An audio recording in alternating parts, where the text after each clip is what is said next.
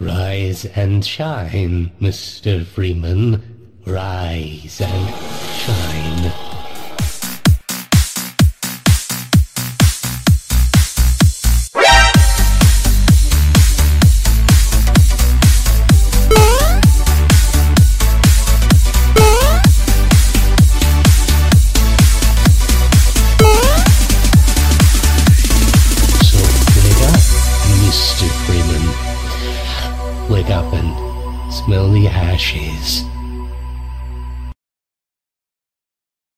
Welcome to the second episode of Mouse and Joystick. Today is Friday, April 29th, and I am your host, Kyle. Joining me are my two co hosts, Noah and Michael.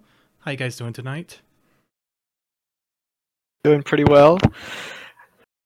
Yeah, so it's it's been a whole month since we've recorded, and I'm excited to be back into this. Uh, has anything really new or exciting happened to you guys lately? Um, other than playing a lot of Dark Souls 3, not really. That, that's a good thing to keep yourself busy with. Uh, I've myself been busy with a lot of school and whatnot, but uh, like recently, leaving my job for various reasons, so I'm going to be playing lots of games after this. So I'm I'm really excited about that. little vacation, you could say. But uh, let's not diddle dally too long. Let's go ahead and jump right into the uh, the first bit of discussion we have here, which is all the news that happened in April. I felt like it started off really slow, but then like halfway through the month, just a whole bunch of stuff happened. Like a whole bunch of uh, release dates were announced, a whole bunch of rumors and speculation about new PlayStations were happening. But um, but yeah, like a lot of release dates happened, and the first of that that really caught my eye was the announcement of a little game called Hand of Fate 2, which I don't know if you guys played the I first Hand of Fate, but it was back. like the way I could I would describe the Hand of Fate was it was like a randomly generated dungeon RPG kind of fighter where outside of the dungeons you were actually playing like a card game against this this uh, this dealer and you'd get cards which were would the cards would turn into the items you'd use to the dungeon and then the card dealer would play cards which would turn into the monsters of the dungeon. So it, it had this kind of weird hybrid kind of thing going on with it. But um yeah that's gonna be coming out i think it's supposed to be later this year or next year. It's a, it was a smaller game. I think it was only $15 or so when it came out. So it's a, a small thing to look It looks forward to. Looks interesting. Definitely a new take on the whole dungeon crawler uh, type of game. And uh, I will definitely take a look at it. Did not play the first one. Maybe I'll take a look at that one too. Yeah, I think I'm gonna go back and check out the first one sometime since you could probably pick it up for five dollars or less on a Steam sale whenever. Not a, not a bad investment. But uh, other big announced date news includes the announcement that Gears of War 4 will be coming out on October 11th of this year. And they still haven't officially confirmed the PC version, but it's likely to happen maybe at launch or later on. I am excited for this game, but also not at the same time. Only the only reason why I'm not is for story reasons. I like the way. I mean, I didn't like it because I didn't like that Dom died in the third one. Sorry for the spoiler, Spoil- but the game's been up for a while. It's been a while. it's been a long time. Um, but I don't know. I, I didn't. I thought the game ended. The series ended pretty nice, uh, with like a clean close, and they were like, "Yeah, we're done." And I thought that's better than most games get. But now they're opening it up again, and I will see how it goes. I hope it's good, just because I love this series. But we'll see. My biggest issue with this is that after Gears of War 3, Epic Games said they were done with the series and that they were going to move on to other things. Uh, one of those being Paragon that we've been playing a lot and like, but then like they had another development studio come in and they tried it. They took over the series, and I think the first Gears of War game they made was Gears of War Judgment, which was a like prequel spin-off to the Gears of War series. And I don't think that was ever very popular. I don't remember what the fan reception of that was, but for me, I never found it really interesting. So that was actually a Gears of War game I never bothered checking out. Me either. I uh, did not happen to like. I wanted to. I thought about it, but I was like, I like, I like, I like the characters. Um, Yeah, I, I like, and I like uh yeah Cole and Bard or Baird, whatever his name was. But the fact But- like, it was too much of a change. They went back and did a prequel, and it was a new developer, and I just felt like no, the Gears of War ended. Gears of War ended at three for me. Maybe four would be interesting because they have the this thing where you're playing as the son of Marcus Phoenix, the main character from the original trilogy. I don't know how that's gonna work, or if he's gonna be any more exciting than Marcus Phoenix. Since I mean, to be honest, Marcus Phoenix was kind of a dull character who's just there to be super manly with a gravelly voice. um, that's a pretty accurate description. I mean, I still enjoyed him despite the fact that he was literally just this super macho man stereotype. Hey, well, what do you expect? They were fighting like giant lizard things, and I mean, at one point, I think it was Gears of War 2, you were inside a giant worm that you were cutting yourself out of with your chainsaw gun. Oh my god, I remember that. That was a great scene. So much blood. So That's basically how you do describe the series. It's like the so much blood. the red filter on my TV will never be the same. Um, let's see. Another interesting announcement was that there's an Attack on Titan video game coming out on August 30th of this year. I honestly Yeah. don't know what to expect of this game. Uh, it's a Japanese developer called Koei Tecmo. Although there's an American branch, but I don't think they're the ones working. I think it's the uh, Japanese studio that's working on this. But um, I think we've all seen the TV show, haven't we? I've I've seen it. Yes. Okay. I was gonna say if we if you haven't and you haven't heard about it, I don't I don't know if you'll understand too much. Oh yeah, like definitely um, go watch the TV show or read the manga, whichever version you prefer. But the, the I don't know if I like the way the video game looks. It looks a little dated. Not doesn't look like it's ready for next gen hardware, and the gameplay looks like you're just flying around hitting the backs of the Titans. And I, I, I hope there's more to it than just that because I feel like it get really repetitive after a while if you're just flying around and hitting the hitting the back of their necks over and over and over again. I mean, and it'd be accurate if you're playing as Levi, but you're playing as Eren, and Eren didn't do too much Titan killing in his like human form. No, no, you did not.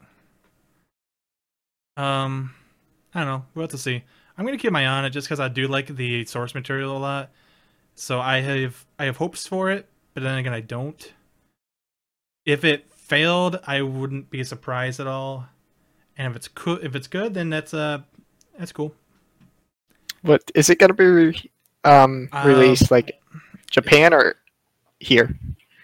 It's coming to America on August 30th for PlayStation 4, Xbox One, PS3, PS Vita, and PC. Wow. It's kind of interesting that there's a piece, there's a Vita and a PS3 release planned. I haven't seen a game released on PS3 in a while. It's like I guess they're still making that, still making. I PS3 didn't know. I thought they discontinued the PS3 and Xbox 360 like making new games for it a while ago, but I think they announced just recently that they're done making Xbox 360 consoles. That has ceased.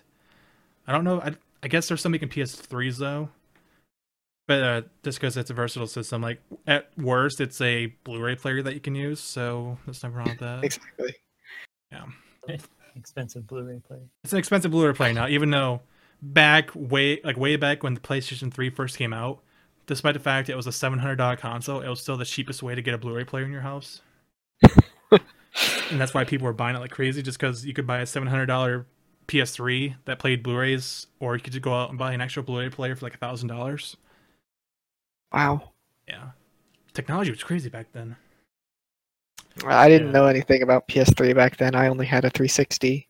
So But I am I'm t- I'm contemplating picking up a PS3 just to play all the exclusives for it what that have been developed over the years. My biggest regret was when I had a PS3, I never played Demon Souls. Really? I never got around to playing because I wasn't into the the Soul series back then. So I Mhm. I got it. I played through a lot of the exclusive that existed back then, which was like Metal Gear Solid 4 and The Last of Us and the Uncharted series and stuff like that.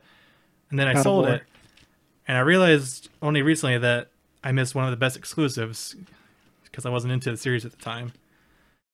Oh well, we all have our regrets. so another release date that some are going to find interesting is that there is a third Mafia game coming out on October 7th of this year, and it even featured a release trailer. That was that was pretty good. I liked the trailer. Uh, kinda- I uh, have seen this in commercials on YouTube lately, it's, and it's taking place in uh, let's see, I don't remember when it was taking place.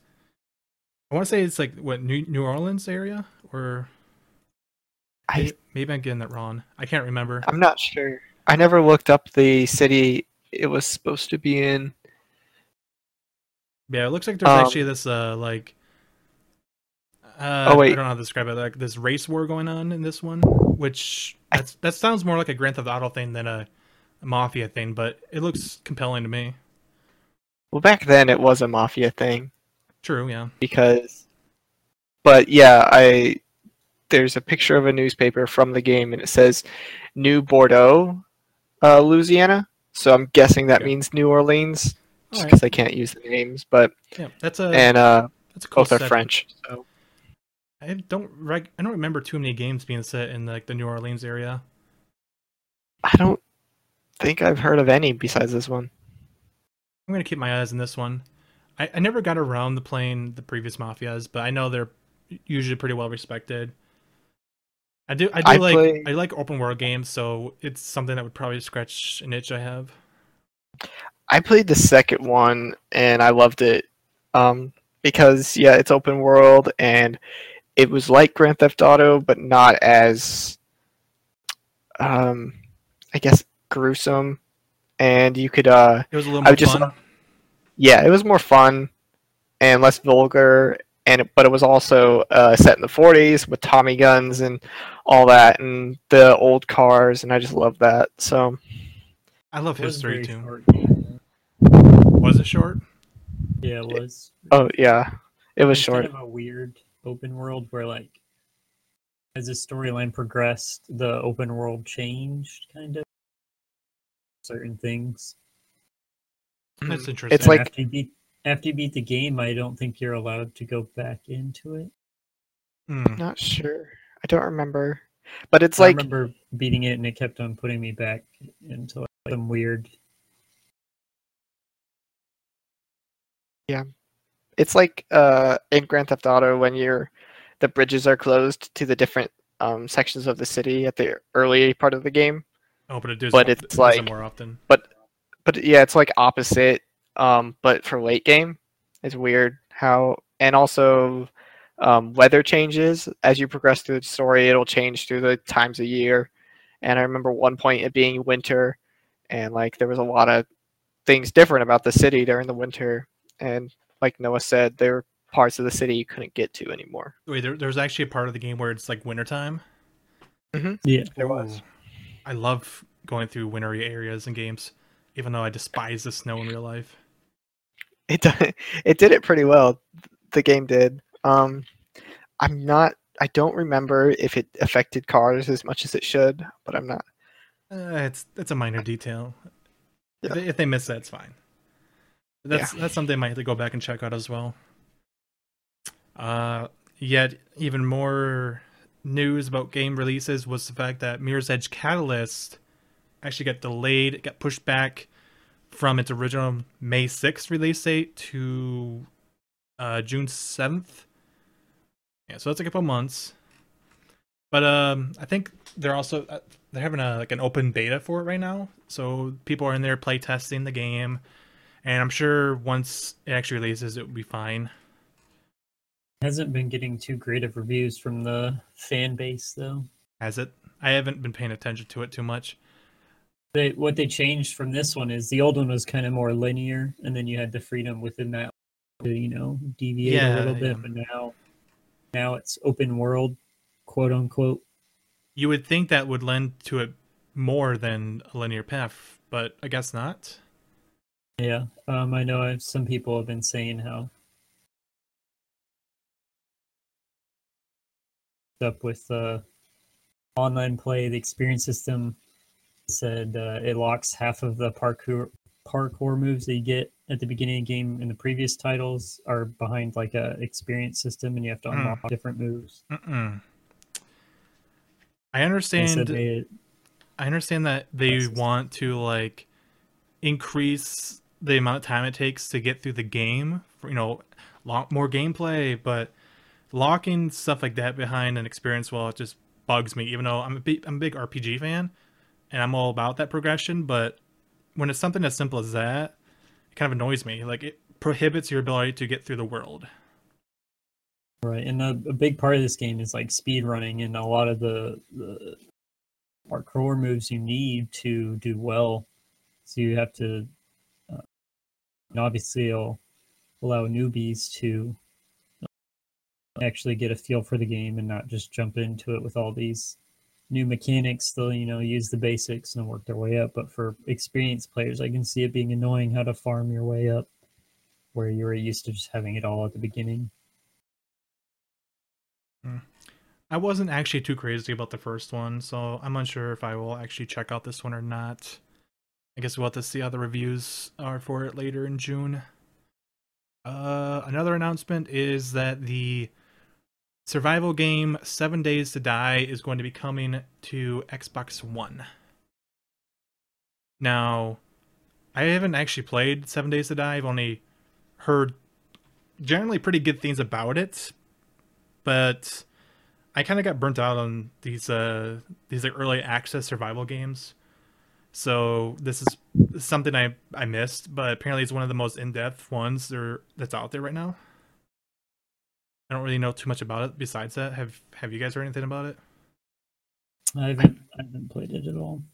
I have not um actually heard about it before we talked about it until watching um some YouTube videos and the the uh, commercial was on a lot. So I checked it out. I will. I watched the entire thing and went to uh watching a, a couple videos on it. I still am not entirely sure how much different it is compared I've heard to other survivor games. It does look more in depth, but I heard there's actually a pretty good level of realism into it. And uh, this one story I heard from someone was that they they had like a house that they built, and underneath it they created these this tunnel system that they were using to mine stuff. You know, kind of how you would in Minecraft, for example. But they actually, while they were down there digging, they actually were able to dig in a way that caused all the tunnels to collapse, which then create a sinkhole, and the whole house fell in and broke apart.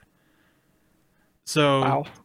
like the fact that that's the kind of thing that's in this game was kind of amazing to me because you don't see too many games that use utilize like terrain physics in a way like that. Right. Uh, it's interesting. I think it's uh relatively inexpensive. Like I think it's one of those early access survival games you can get on PC for like fifteen dollars or less. So I think you'll be able to get it for relatively inexpensive on uh, Xbox as well. Don't quote me on that though. It's just a speculation. uh, not necessarily a release date announcement, but this is more of just like teasing. Is the fact that uh there was a little teaser trailer for Titanfall two Peggy 16. and it doesn't really show much except for the fact that Titans are still in the game. There's escape pods, and Titans have swords. Interesting. Hmm. Sounds pretty cool to me, though. I mean, Yeah, I I did check out the first Titanfall for a little bit. yeah, I was a little upset it was only multiplayer. The multiplayer was good, but then as soon as it came out, it was weird because Call of Duty and like I think there was another game came out that all incorporated like jetpacks and mechs and crap and probably was. I don't yeah. know. we all just got sort of overwhelmed with all the future. Yeah, and like- it was When Titanfall was announced, people were like, "Holy crap! There's like mechs and jetpacks in this game. We have to do it too." And when Titanfall came out, it did that and it did pretty well. But like the fact that then immediately after that, everyone else was doing it was it kind of diluted how special it was in the first place.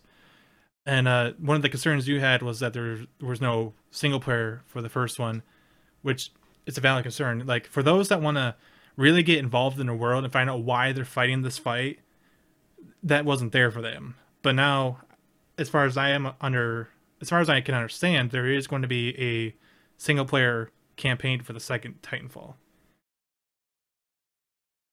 I'm Um, looking forward to that. I will probably check it out. I don't know if I'm actually going to buy it or not, About to see, man. but I like. Uh, they're gonna do a gameplay trailer uh, at on June 12th, which is uh, during EA's like E3 presentation or whatever they're doing now. I think they're doing their own separate thing, but it's the same week. We have to see. Like, there's a there's a lot of shooters coming out this year and early next year. So, if they can dif- differentiate themselves from the others, then that's good for them. I I hope they do. I hope so. Um, let's see here. Not all news is good. There's uh some sad news for those that like the free-to-play game Nosgoth. It's apparently going away. Its final days are upon it. Uh, at the end of May, like May 31st, the game is shutting down, and all those that I, b- I believe you could like buy into a more premium version of it, but those that paid for it will begin refunds it's kind of a shame because it it had a pretty cool premise. It was like a free to play, uh, like hunters versus vampires kind of multiplayer game. I think it was a part of the Legacy of Kain franchise, which is something I'm not familiar with. It's unfortunately one of those things I missed when I was younger. But um, yeah, if you were a fan of that game, let us know. I'd I'd like to hear someone's opinion on that. That's was actually following it.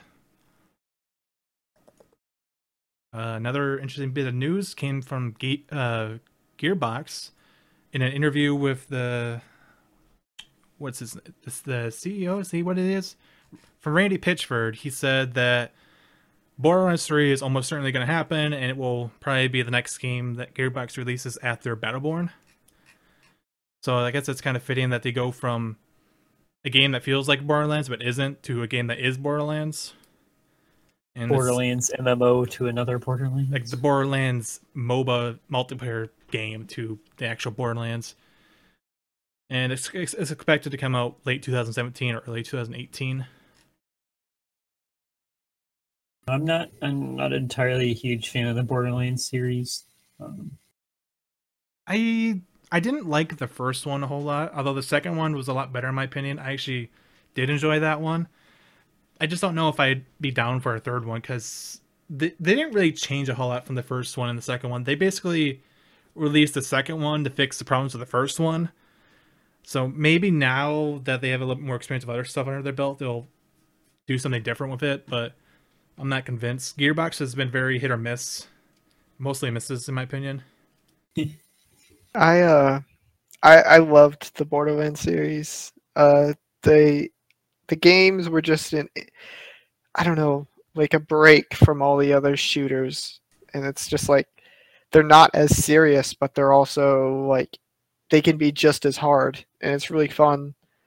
Um, Yeah, Borderlands co-op is one of the best things ever.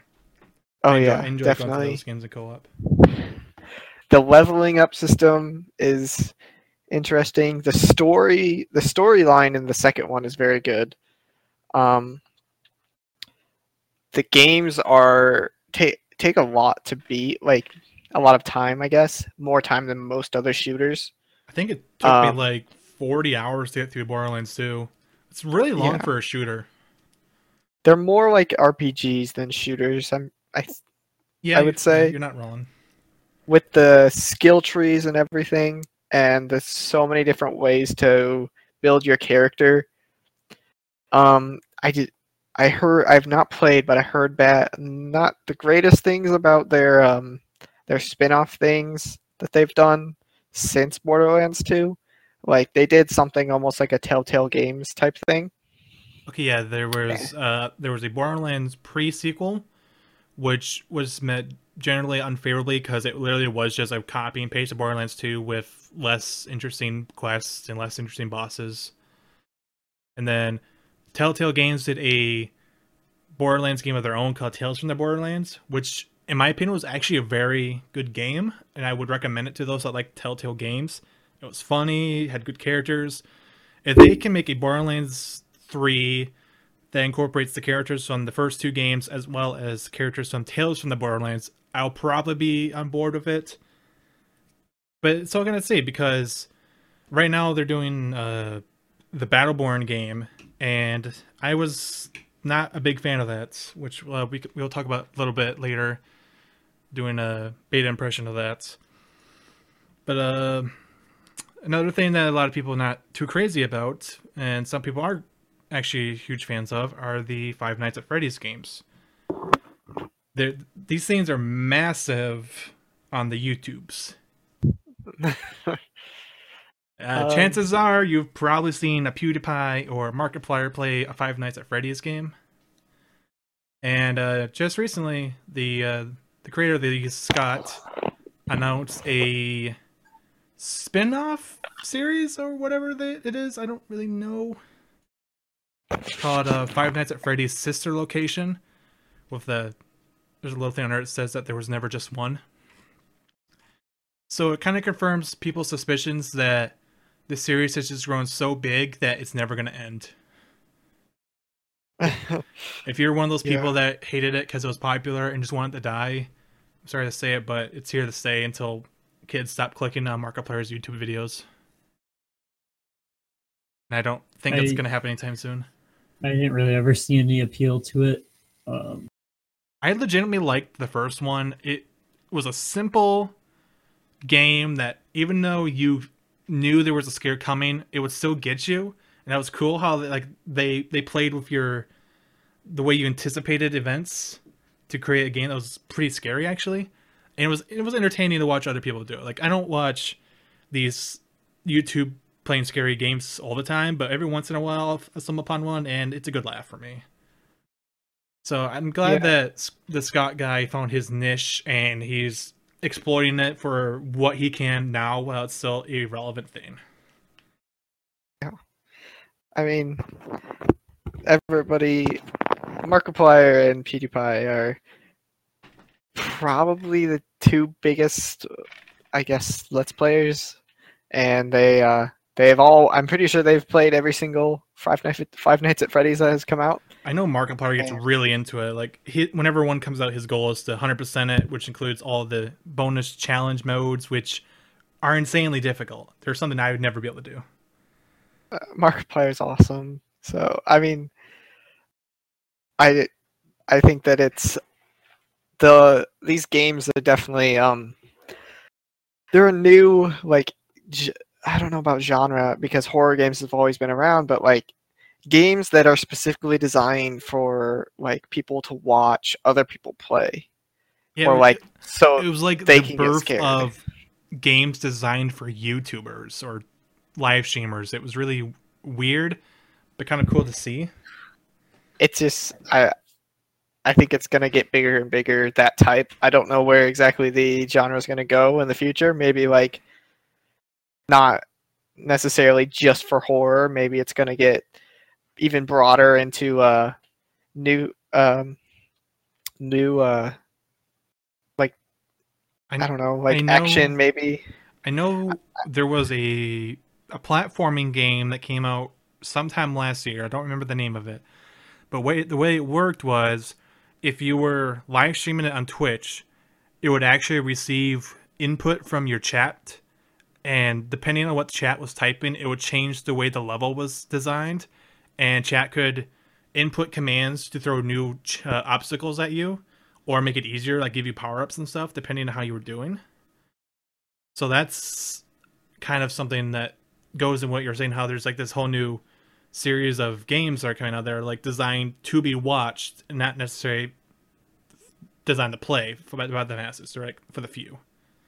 Yeah, and I think that that's going to be awesome, and especially in the future as virtual reality is going to start getting more and more popular, it's going to be just awesome to watch because I know most of us aren't going to be able to afford a virtual reality helmet or whatever they are, they're called because they're expensive. But being able to watch someone play virtual reality is probably just as good, especially if you don't want to play a virtual reality horror game, which sounds terrifying. So yeah, I will. I, I think I will get one, whether it's going to be one of the good ones like the Vive or just one of the entry ones like the PlayStation one is to be seen. But I really do want to experience it. I think it's going to be really neat when it, the technology really takes full swing. yeah, Yeah, after I get my Pascal, then I'm gonna be line for the VR. There you go. Got you gotta get the hardware first. Uh, another news. This is relatively minor. Uh, for those that own a PlayStation 4, in uh, update 3.5, one of the new features they implemented was that you can now like stream the PlayStation games to a computer. So if that's something that was really appealing to you, because I know that was a big selling point for the Xbox, that was made available to PlayStation owners as well. I don't really know how good it is because there's usually a bit of a input delay when you're doing it that way. So I never really found the appeal of it. But it's cool for those that like options. Uh, fun fact: my friend, his brother played uh, his PlayStation at his work while his PlayStation is at home, so it does work that distance. Don't know what game he was playing, so don't know how bad the latency was. That's but impressive. It is possible. I, I'd never played Bloodborne that way, but maybe something else would work. I was questioning it at first, but then he said it was legit, so I was like, okay. It's pretty cool. I might have to try it sometime just uh, to see what kind of limits you can push with it. Uh, in uh, in other PlayStation news, though, the rumored PlayStation 4.5 has actually been given more information, more concrete information. According to Giant Bomb, the upgraded PlayStation 4 is codenamed Neo, N E O, like the character from The Matrix, and it, it contains upgraded CPU, GPU, and RAM. They even have a little chart here to kind of compare the stats of the original PlayStation 4 and the Neo PlayStation. Uh, generally, for the most part, the upgrades aren't as big as I was actually expecting. Maybe like a 25% increase across the board. Yeah, I don't, I don't see this being able to support a 4K platform, but It, it's it's not going to support 4K gaming. Like maybe 4K video, but for me, when I'm gaming, frame rate's the big one. So if they can just take this improvement here, get that 1080p quality that they actually advertised when the consoles were first coming out, and keep them at a steady frame rate, I'd be happy. Because as it is right now, these games are coming out, like they're supposed to be 1080p, like that's the standard, but they're just not cutting it. They're they're undercutting. They're going to 720 or 900p, and even then, like the frame rate's a little rocky. Like it's supposed to be 30, but it dips down to like 25 or even 20 for some games, which in my opinion is pretty unacceptable. yeah, that's why it's noticeable. Right. I, just hope that with this technology, they're just like, we're gonna actually have 1080p gaming at 30 frames per second, even though it should be 60. Let's shoot for 30 and keep it steady enough. That's what I want to hope. That's what I hope for the Neo. So for those that want to get a PlayStation 4, I'd maybe consider waiting for the Neo to see how that turns out. Though I think the rumor They're is it's going to be 100, like hundred dollars more expensive. If they had settled on the price point yet, Well, to see. I know they're actively talking to developers and distributors for more information on how to handle the Neo launch. But they did say there will not be any exclusives to the Neo. Everything that works on the Neo will also work on the PlayStation 4. I'm just worried that if they do that, the PlayStation 4 versions will, well, they'll be the same version, but like if you run the same game on the PlayStation 4, it'll be like 15 frames per second because it's designed for the Neo, whatever. That that'd be pretty bad. Yeah, I'm just hoping that the normal PS4 price goes down when this comes out.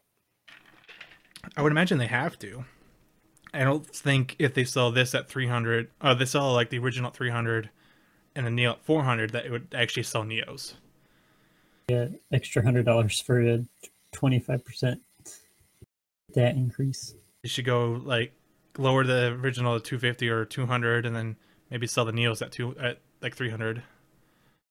But we'll have to see. I'm not really an expert when it comes to pricing structures, so we'll have to see what they do with their own products.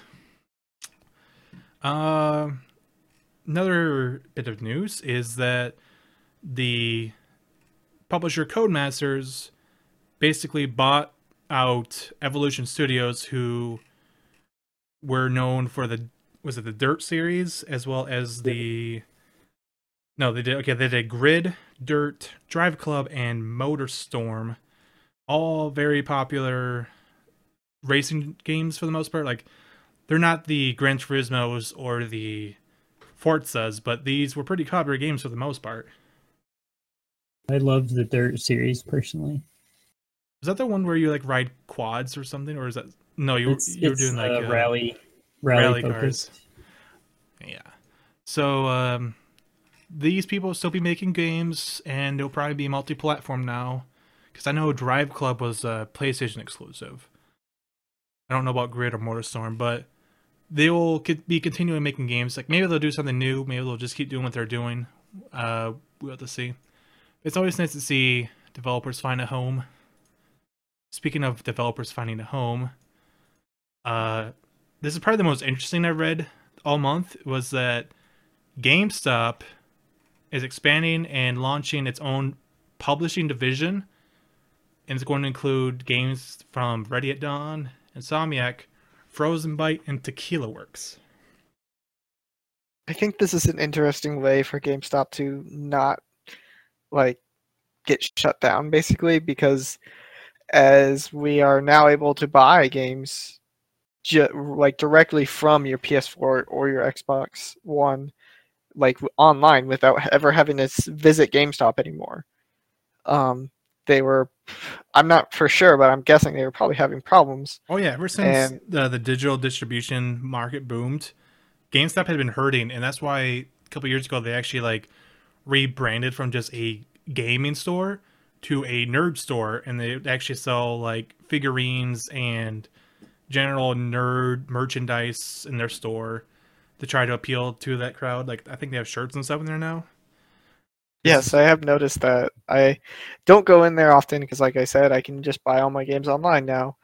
But And the last cheaper. couple times I've been in there, they do have it, those types of things, although they are very expensive. And Mhm. I have been- those.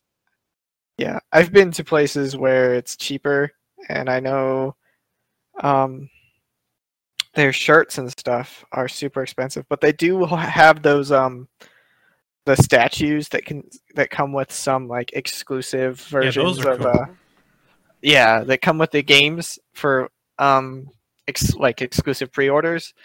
Uh they do have those sometimes for like a lot of money but they do have those for sale. And i know i've seen like uh i, I think i've seen like a uh, master chief helmet there and stuff. It's interesting the way they're still trying to stay afloat. And i think if they actually are have success with uh these studios it w- it could either be really good or really bad um because they might like force you to go to GameStop for certain things. that's and I mean if they have a if they have a bet a bigger grasp on things that in the future um it could be bad Like, so I I, feel guess like it's see. almost inevitable that the physical versions of these games will be GameStop exclusive. You won't be able to go to Walmart or Best Buy and get them. Yeah. you might not be able to order them on Amazon either. Uh, hopefully, they don't make the digital versions GameStop download exclusives either. Like I don't know, because for the most part, I'm looking at the developers that they got, and a lot of them were PlayStation developers for the most part. Like I know Ready at Dawn, they Order 1886, and then previously they'd worked on like Jak and Daxter, I think, or something like that. Uh, Insomniac has historically been a PlayStation developer, although more recently they've branched out, but they've done like the Ratchet and Clank and uh, Resistance series. So these are, these are not small developers by any means. They're pretty big developers in their own way. So I'm kind of excited to see what they do, but I'm a little nervous at the same time. Uh, for those that didn't catch it, the name of the publishing division is Game Trust, which to me is kind of funny because it sounds like GameStop is just trying to force you to trust them when they're what they're doing. I don't Yeah. know. uh, we'll see. I haven't. Before Yeah, go ahead. Sorry. Before we leave this topic, I just want to point that I'm wondering if this is to make like like you said Amazon and people like that sell games too. I wonder if they're to do something like this. Cuz Amazon is like been going crazy lately with the new type of things they sell and like what they're trying to expand and I mean they do something like Netflix and Hulu does now and they have their own like everything it's good. I'm I'm guessing that Amazon is probably going to try to stay in this race. If I remember correctly, not other people. Amazon released their own game engine or something So last they have month. their own game engine. Yeah, like the Steam thing. I don't remember what it was called, but like I guess if they have that, they could, in theory, like hire their own publishers to u- utilize the engine to make their own games. Guess we'll have to. I guess we'll see see how they react to this. I mean, I've usually been buying my games through Amazon or someone else like Steam, so I've never had to go through GameStop. But if there's something really interesting, I'll have to consider giving a little support, see what they're up with. Amazon's just going to take over the world. Amazon's eventually. gonna take We'll over the world. You heard it here first. Uh, so They're one, growing so fast. so one of the biggest games to come out recently was Dark Souls 3. And in an interview, the director Miyazaki was asked a couple questions about the future of Dark Souls. And in it, he uh, a couple things he said was that there's three large DLCs planned for Dark Souls 3. The first one being out in fall 2016, and then the next two somewhere in like the first half of 2017. But then asked specifically about the future Dark Souls, he said that they're happy for the most part where Dark Souls is, and they're going to leave it at where just leave it leave it where it's at, and start working on new IPs.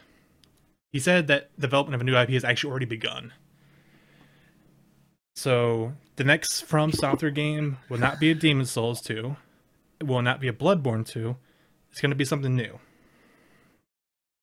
That will be interesting. And I know Because- Miyazaki has been wanting to do a sci-fi theme themed game, so that has me excited.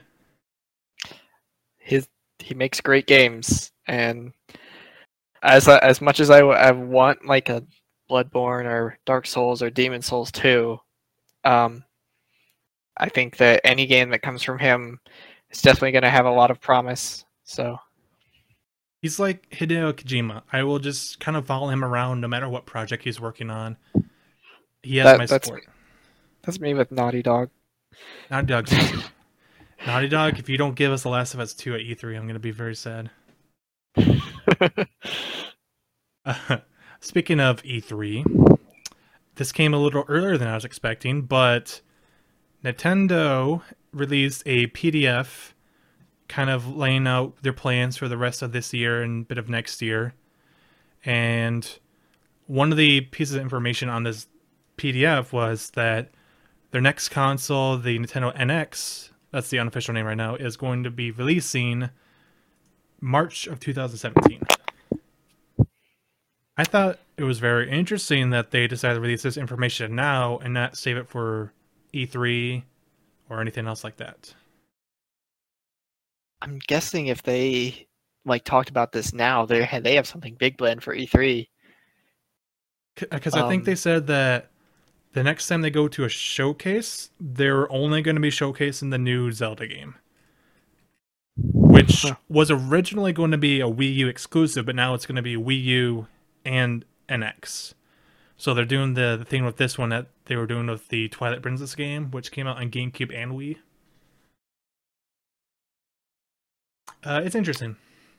I've been waiting for Nintendo to come out with a competitive modern gen console, but they haven't done it. They've always been a little bit behind, at least since the Wii. I mean. I say that like the Wii was a failure, but no, that was actually a huge success, and they found their own niche in the gaming market, and they just destroyed everyone else that tried to compete with them. But for a lot of other players who wanted you know HD graphics and home entertainment systems. Nintendo just wasn't offering that to them. So I want to see what they do with this console, and it's kind of exciting because whenever new consoles start rolling around, it it's, just a, an exciting time to be a gamer, in my opinion. Yeah, I uh, have not paid too much attention to Nintendo, unfortunately, since the Wii, and the personally, uh, when the Wii U came out, I was like, well, this is just a controller for the Wii, and Mm-hmm. I I wish they would do something more. So, like, if they can keep up, I'm like actually interested. Now, I know the Wii U is not just a controller for the Wii, and it's actually really cool, and I like it, but I don't have. They didn't market it very well. It was too confusing. No. I think a Yeah, lot, I think I most don't- people thought it was just an add-on to the Wii when it was first announced. Yeah, that's that was the general perspective, um, and I think that if they can finally come out with something that uh, will uh, compete, I think that would be amazing because Nintendo, like you said, has definitely been behind for a while, and they need to be back up there. I really hope they. Now here's here's what I want to see. I love their games. I love Mario. I love Zelda. I love Metroid. I want them to come out and make a really bold announcement that there would be no Mario games on the new console. Could could you just That would- imagine the reaction to that? I think there'd be a riot. There would be a riot, but I'd it would be like to the hardcore gamer, the one that that group of Nintendo but fell away for other reasons. They'd look at that and say, Nintendo is doing something different. They're not just going to linger would- in the past yet again. They're doing something different. I have my Yeah. that, that would get my interest.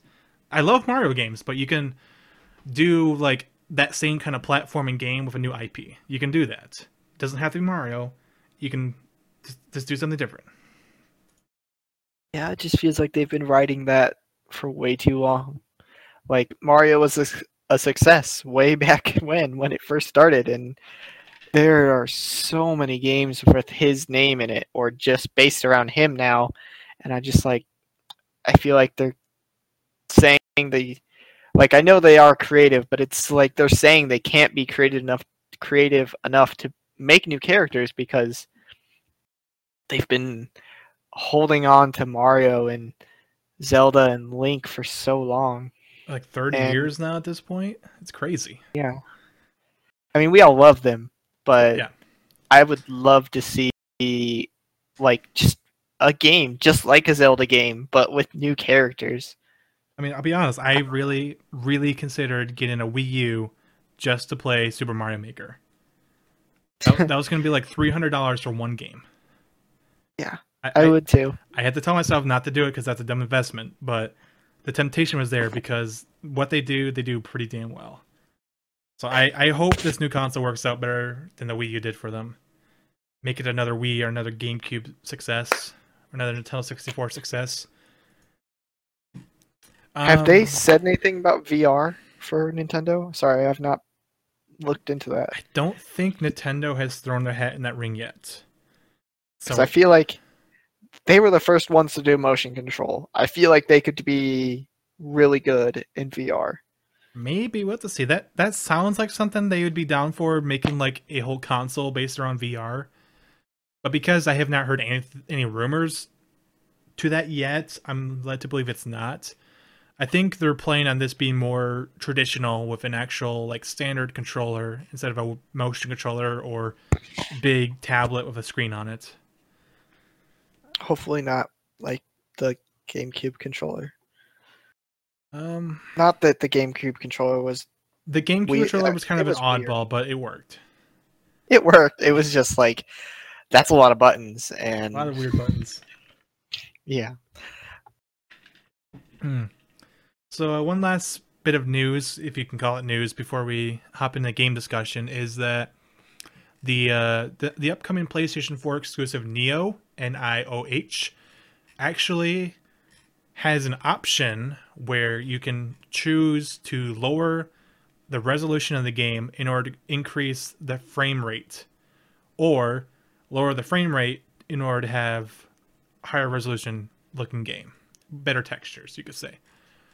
I thought this is kind of an oddball because it doesn't really fit along with the console kind of mindset. No, like this is a console game that offers some sort of of a I don't know how you Difference describe in it. graphics. Because like the one thing I think about with consoles is that you just turn it on and you play a game. It's not like you have to worry about, oh, is this compatible with my system? Oh, do I have a, you know, is it the right resolution? Oh, or is, am I going to drop frame rates? Because I mean, Yeah. to be fair, the way they did it was really simplistic. If you go to the options menu, there's really just a toggle between action mode and cinematic mode. Action mode would lower the graphics but increase the frame rate, or cinematic mode would, of course, do the other thing where it increases the prettiness of the game, but the frame rate suffers a little bit because of it. So it's, um, it's not as fancy as resolution, but it it's there. what Yeah. they're trying to sell it as, but like maybe if it was like a streamer tool or something like that, where you can adjust, you know, how the game looks, rather It's like maybe if it was along those lines rather than like a controllability, because like I feel like a mindset for a console player is I'm gonna play put this game in, and it's gonna play smoothly for me. I think the default is the cinematic mode, to be fair. So it's for those that want to go in and tweak their settings a little bit more that have the option to do that. I personally hope this is something that happens more often. Because, like, just for example, when I was playing through Bloodborne, there were a couple of moments where the game really stutters and I end up dying because I'm not able to properly control myself. So mm-hmm. if I had the option to like lower the graphic settings of the game in order to have it run smoother, I would have 100% done that. Yeah. Even though Bloodborne is beautiful with all of its art It's and a, all it's a beautiful everything that's in game, but at the end of the day, I want the gameplay to be as good as it can possibly be. Yeah. So I just hope that in the future developers give us options.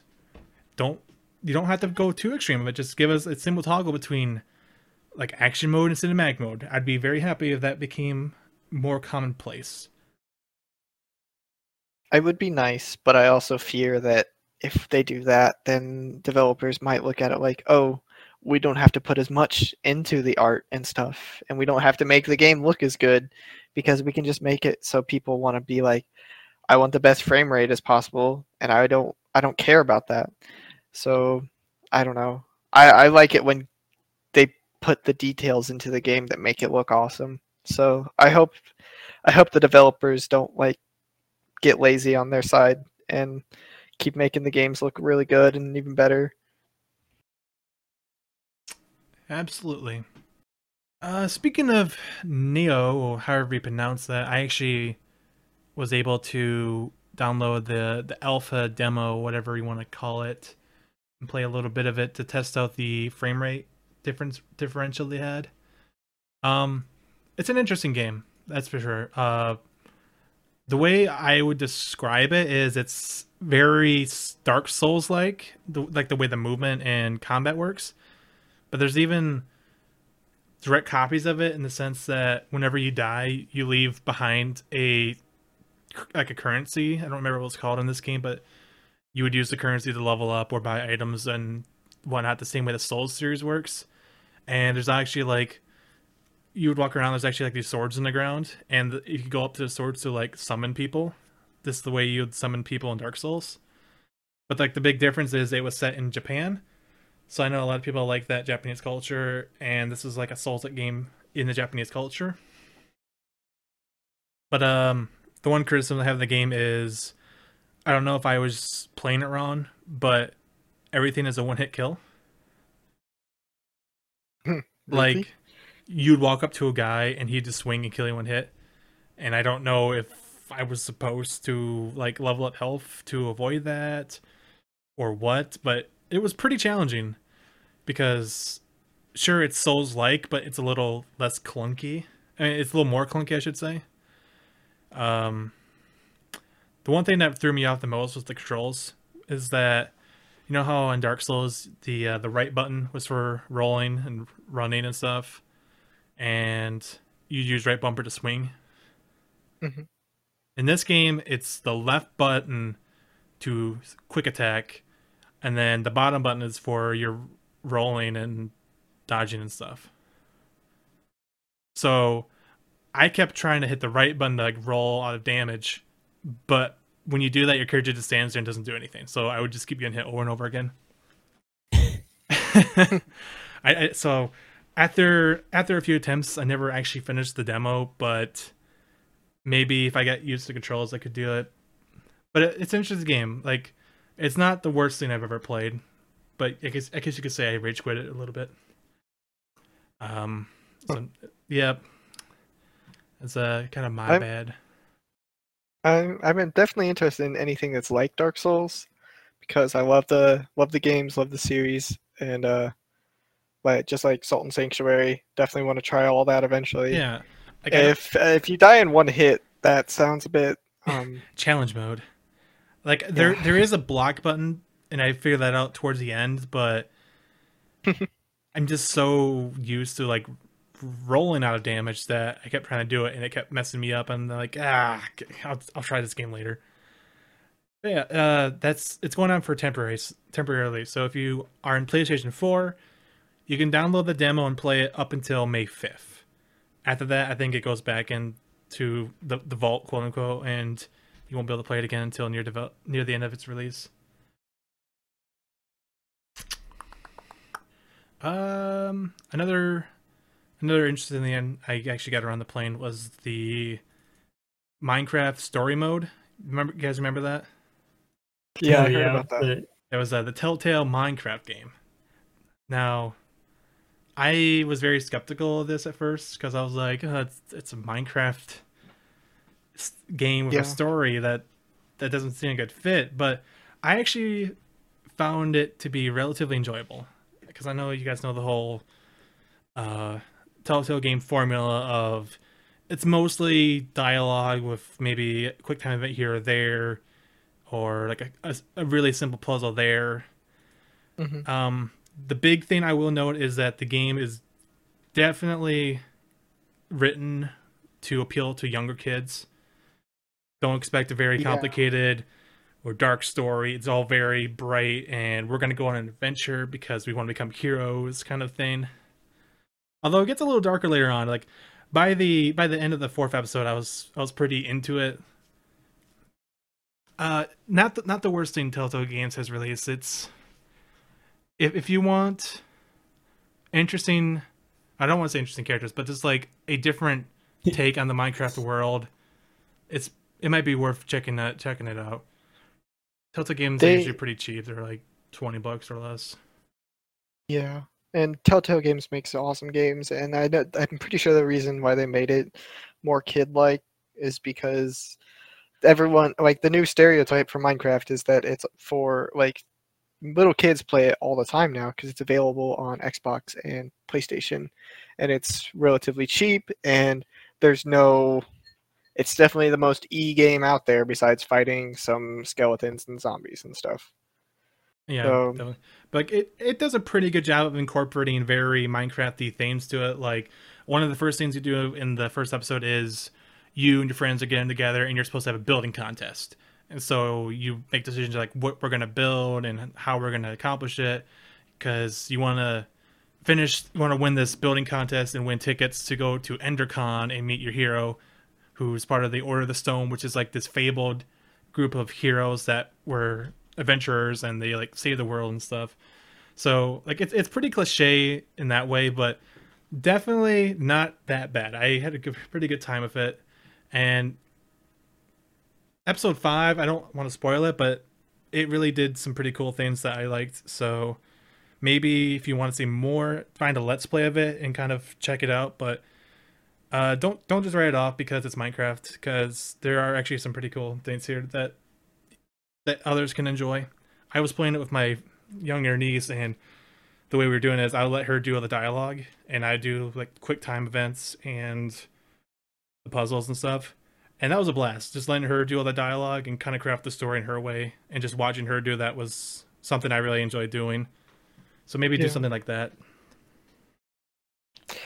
the uh, the way you can change the stories in Telltale games is just awesome and they uh, I definitely look forward to that. I don't know for sure if I'm going to play the Minecraft story mode, but my I am definitely looking forward to the Telltale games of the future. See what they're going to do next, and um, are I'm pretty sure they're doing a Batman game, aren't they? Yes, a Telltale Batman game is supposed to be coming out sometime this summer. And I think they also are just wrapping up the final episode of the Michonne, the Walking Dead Michonne spinoff. So I, I really like their take on the the Walking Dead games. So I'm gonna go ahead Yeah. and check out the Michonne miniseries they did sometime. It's only three episodes long as opposed to five. So uh, it's pretty easy to get through. I think it's only like fifteen dollars, a little bit less than the average. Uh, it's, Yeah. and it's supposed to tie into the comics. Like I know later on in the Walking Dead comics, there's uh, a big chunk of the series where Michonne actually goes missing. So this is supposed to be like fill in for when Michonne goes missing and what she does. Interesting. I I've, I wish I have been keep been keeping up on Walking Dead. I fell behind a while ago, but I uh I definitely do like the uh the um, Telltale games they made. I've played both of them and they're a lot of fun and uh, very very very story and So oriented emotional. and Like the Yeah, first one, they- the end of the first one had me in tears. I I couldn't help myself. Manly tears.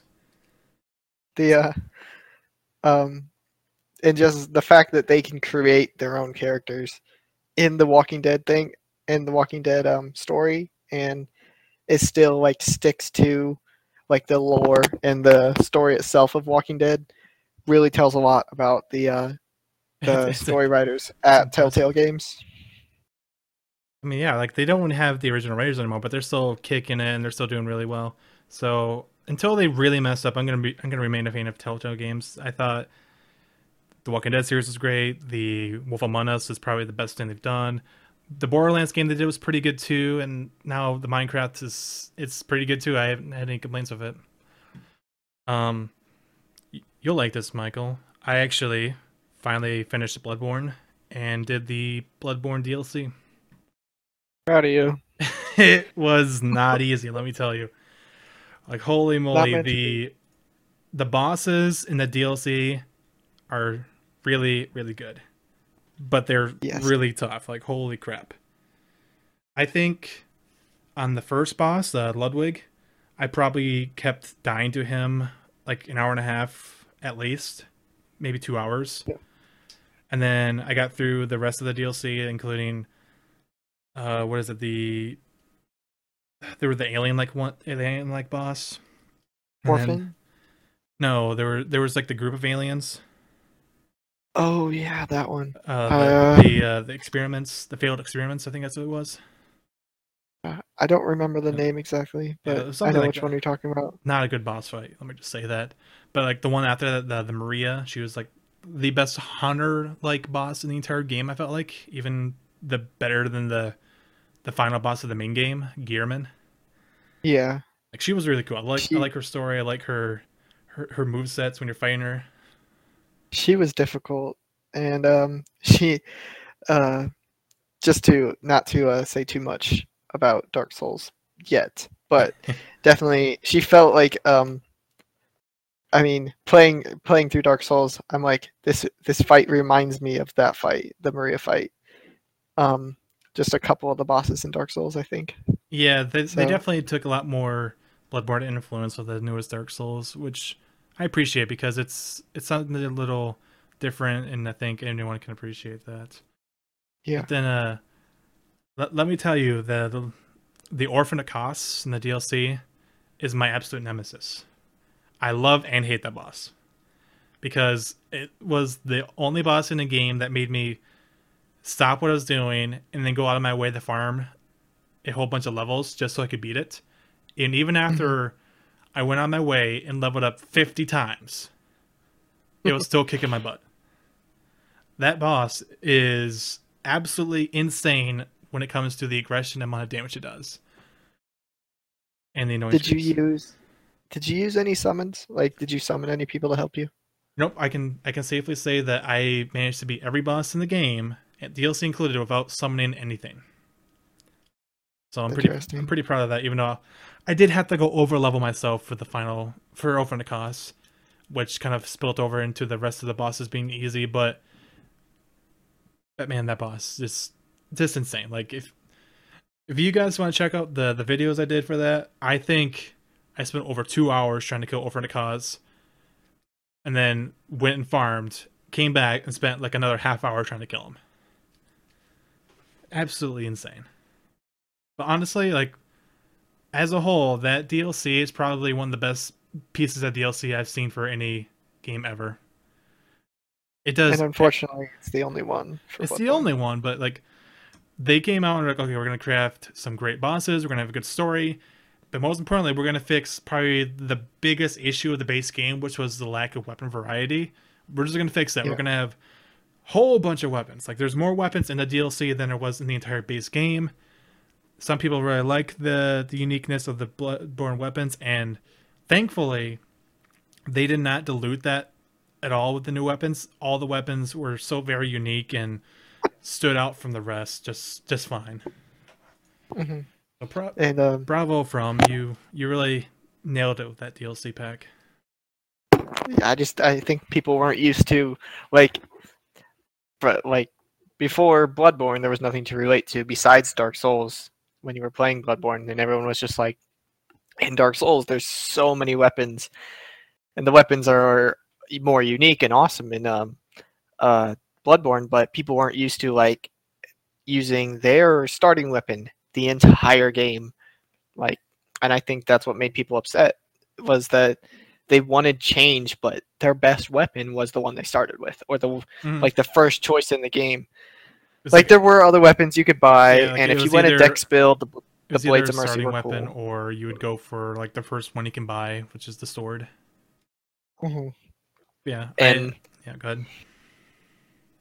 but yeah, that's all. I think I wanted to say about the Bloodborne weapons. I still have not played the game myself. One of these days, you will play the game and you will love it. I can already tell. I hope so. I just hope that by then I have forgotten enough to where I can play the game with enough surprise. It shouldn't be too hard. uh, there were quite a few yeah. surprises for me, even though I felt like I knew a decent amount of the game. Mhm. Um, so I say in the DLC, I was absolutely loving that that chainsaw weapon, the uh, the whirligig saw. I I slew many a bosses with the the chainsaw, and it was awesome. Um, so what are some games uh you guys have been playing? Uh, I know, uh, Michael, you've been playing a bit of Dying Light, the the zombie game. Tell me about that. How, what is Dying Light? Like, why should people be excited to play it if they haven't already? Dying Light is a very interesting take on new zombie games, um, because it also includes like the fr- a free running type of game, like uh, parkour. I guess like the main not it's not too much of a spoiler. The main um, guy, uh, the the leader of the base that of survivors where you start at, um, he came to that town and he was a parkour instructor and that's why everyone um, in this tower that you're in knows how to do parkour because he taught them so they could survive. And the parkour in that game is probably the best. It actually works. yeah, it actually works compared to other games. Like there are instances where I've well, there's a lot of instances where I fall into my death in that game, but it's it just it feels a lot more fluid than any other game I've played that tries to do parkour like that. It's different than like Assassin's Creed type parkour, but it's still I I don't know. It's it's hard to compare it to Assassin's Creed parkour because Assassin's Creed is mostly um running up buildings and climbing buildings and stuff like that. Where this you're running across rooftops and like hopping over the little things and ho- jumping well hopping over zombies heads and stuff and the zombie it's it the zombie part of it is definitely it's not too unique it's a lot like uh But, what's, but what's have, did they do the zombies well? That's what I want to know. Are the It's a- zombies in this like believable? Like, are they fun to kill? Stuff like that. the zombies in this game are like the zombies from Dead Island Um, and same with the melee play play style. Um, they depending on the weapon, it's easier or harder to kill. The zombies are the the fighting the zombies is fun. Um, you try to avoid it most of the time. Uh, there are a couple special infected, and I haven't beaten the game yet. I don't know exactly the you- lore behind why these guys are zombies. Are you kind of near Um, the end of it though? Yeah, I'm close to the end now. So, um, um, does does the game remain very melee focused, or by the end, do you have like a ton of ammo for guns and it becomes more of a shooter? It's more of a shooter when you try to face uh, humans, and which is um, just because fighting melee with humans is harder because they can block. I still have not found out if I'm I can block or not. I don't know if I missed some sort of tutorial that was that you can block melee hits, but Blocking zombies Uh, losers. Yeah, and uh but they will die in one headshot. Humans will. So it's a lot easier to use uh ranged weapons for uh humans and save your melee for zombies. Um there is a bow or a couple bows in the game and uh zombies die most zombies die in one headshot, some take two. Even the uh, bigger special infected ones uh, die in a couple headshots from arrows and guns. And uh I did not. I didn't use. I haven't been using ranged weapons much against um, zombies. There is one zombie that has a ranged attack that I have been using my bow or whatever for, and um, I don't know. I try like this game is focus definitely focuses on trying to avoid zombie fights by using your parkour abilities hmm to get away and stuff. And at night, um, there's a cool aspect of the game where certain some zombies turn into like They like mutate, More- grow more powerful, more aggressive. Right? yeah, Yeah. and they can chase you down super fast. So you have to use your parkour to get away. Um, there is a there's a grappling hook in the game though, and it uh makes it makes everything a lot easier. So I don't know if I like it too much, but it makes escaping and things really easy. Um, it also makes dying easier if you uh, grappling hook to the wrong spot. But I get to see a whole bunch of sh- oh shit moments when you just fall to your death because you grappled something you didn't mean to grapple. Yeah, I've, I've accidentally grappled like the middle of a building before, and I'm like, well, I have nothing to grab onto. Uh, I'm screwed. But You would have made a Uh, great Spider-Man. exactly. the the um the weapon mods in it is a lot like Dead Island. Um just electric fire and um you know bleeding effects and I think there's a toxic effect. Haven't I haven't done that one too much, but um they're helpful. I haven't seen all of the melee weapons in it, but they're very very diverse. There's um there's even swords and axes and hatchets and uh, cricket bats, normal baseball bats, um, lots of hammers, sledgehammers, and anything you could normally think of as a melee weapon in modern times. And I think there's even eventually like um, like two-handed swords for some reason. I'm like, I wouldn't find that too realistic, but I guess a couple people, I mean, I'd use a claymore. That modern- sounds awesome to me. yeah, but I don't know if I. I mean, not too many people own one, so, but it's still a cool part of the game. And uh, the story in it is interesting, and the Har- Haran is the city you're in. I'm not sure. I think it's in uh, Exactly. Brazil or something like that. South America. Yeah, some sort of South American country, and they're basically holding the Olympics in this city. And um, when ever when all the like contestants in there are and are there and the game's about to start, um, you get into a quarantine and zombie breaks out and like the city's divided and uh there's zom like all the uh, contestants are trapped and everyone who normally lives in the city of Haran is trapped and they can't get out. The government is not letting them uh, not letting them out. There is another part of the um, of the city that is quarantined that you get through about mm, like one third, maybe halfway through the game, you get to that other part of the city. And uh, the story so far is really cool. Um, but yeah, I definitely recommend this game. Uh, if you like uh, a new type of zombies, a new type of zombie game, or a new type of parkour game. This definitely, is, to me, seems like it's one of the more well done zombie games out there. Like it, it actually works and the mechanics work, and there's a lot to do. Like it's an open world game, and there's a bunch of quests to do, and like I, I haven't heard too many bad things about the story, so it must be enjoyable enough. Yeah, it is. It's very well. Everything works for it, which is interesting, and I like the. I liked Dead Island, but I liked I I like the combat in this more. Would you say this is like a better version of Dead Island in like almost any way, every way almost? Um, Like if there was one thing Dead Island did better, is what would that be? If there is one.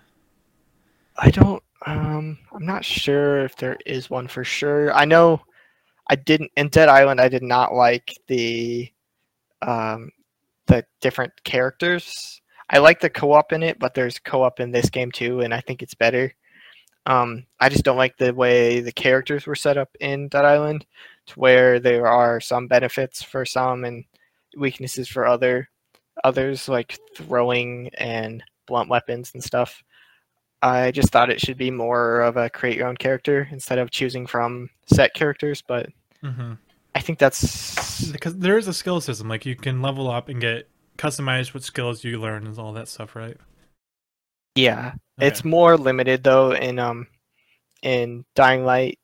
Uh, you um get points for your you get experience points for your different skill trees separately. So like by fighting zombies, you get experience for combat, but by doing parkour, you get experience for that. So depending on which one you do, you could have a higher level for the either. Which is I, I think that I thought that was really interesting. Right now, um, I'm pretty sure my par- uh, my uh, fighting level is higher than my parkour level because I've been doing more fighting lately. So Well, that's fine though. Mm-hmm. I love that to give you the option of what to do. You don't just get shoehorned into one play style or whatnot. That's good to hear. Yeah. Um, how about you, Noah? What have you been playing lately? Um, well, interestingly enough, I got into a, a little bit of league play, Oh Uh, no. Legends. um, mostly, I try and keep it consolidated into PBE play just to test out what's kind of going on. Um, they're currently in the middle of and about to launch their uh, up in their upcoming patch the second wave of class updates. So I know they did AD carries and some of their items. Um, reworked them to kind of uh, give each character in the game a little bit more, um, for lack of a better words, character. So they want each one, each champion, to uh, kind of have its own role in the game itself. Um, so the second wave is all about mages. So what they did a couple weeks ago is they touched up some of the AP items, uh, which is ability power, which is normally around mage focus. champ- It's like the, the magic stuff. yeah, so they added a couple new items, changed uh, you know stats around to kind of make each item a little bit more unique. Um, and then they went and picked, I think, six champions that got big reworks where they changed maybe two or more abilities and kind of wanted to revamp them and bring them into a more modern spot where they were. Um, either they were just an old kit or they just needed to be retouched. And then there were I think 10 others that they did minor reworks to to kind of give them more of an identity to the game. Um, on top of that, they're also opening up signups for their alpha client, which I believe isn't just for PBE anymore. It'll be opened up to live servers, so you'll be able to use the new client Thank God. on live servers. You don't You don't have to use the with the Flash old- client anymore. yeah, the old Flash client, which was horrible. I feel like the client would that'd break every other patch or so too, with like login issues or whatever. Because like I kind of have this thing where I get a little bit get carried away by the grandeur of oh maybe they're actually starting to turn the game around and they're heading towards a concrete point where they you can. Uh, guys ready for the reassert replay system? Right. Yeah, or the death uh, the death recap. It's uh, it's amazing. Oh, yeah, work in progress.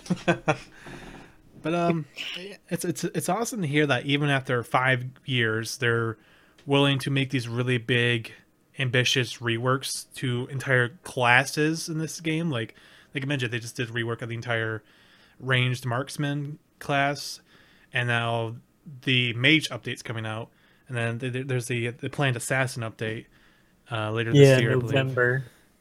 Yeah, so it's awesome to hear that they're they're gonna be still very willing to update and support this game. And they're not just going to let it die and maybe try to make something else and cash in on the success they've had. They're they're gonna keep going as far as this as long as this game remains as popular as it is, which it's, it's very popular.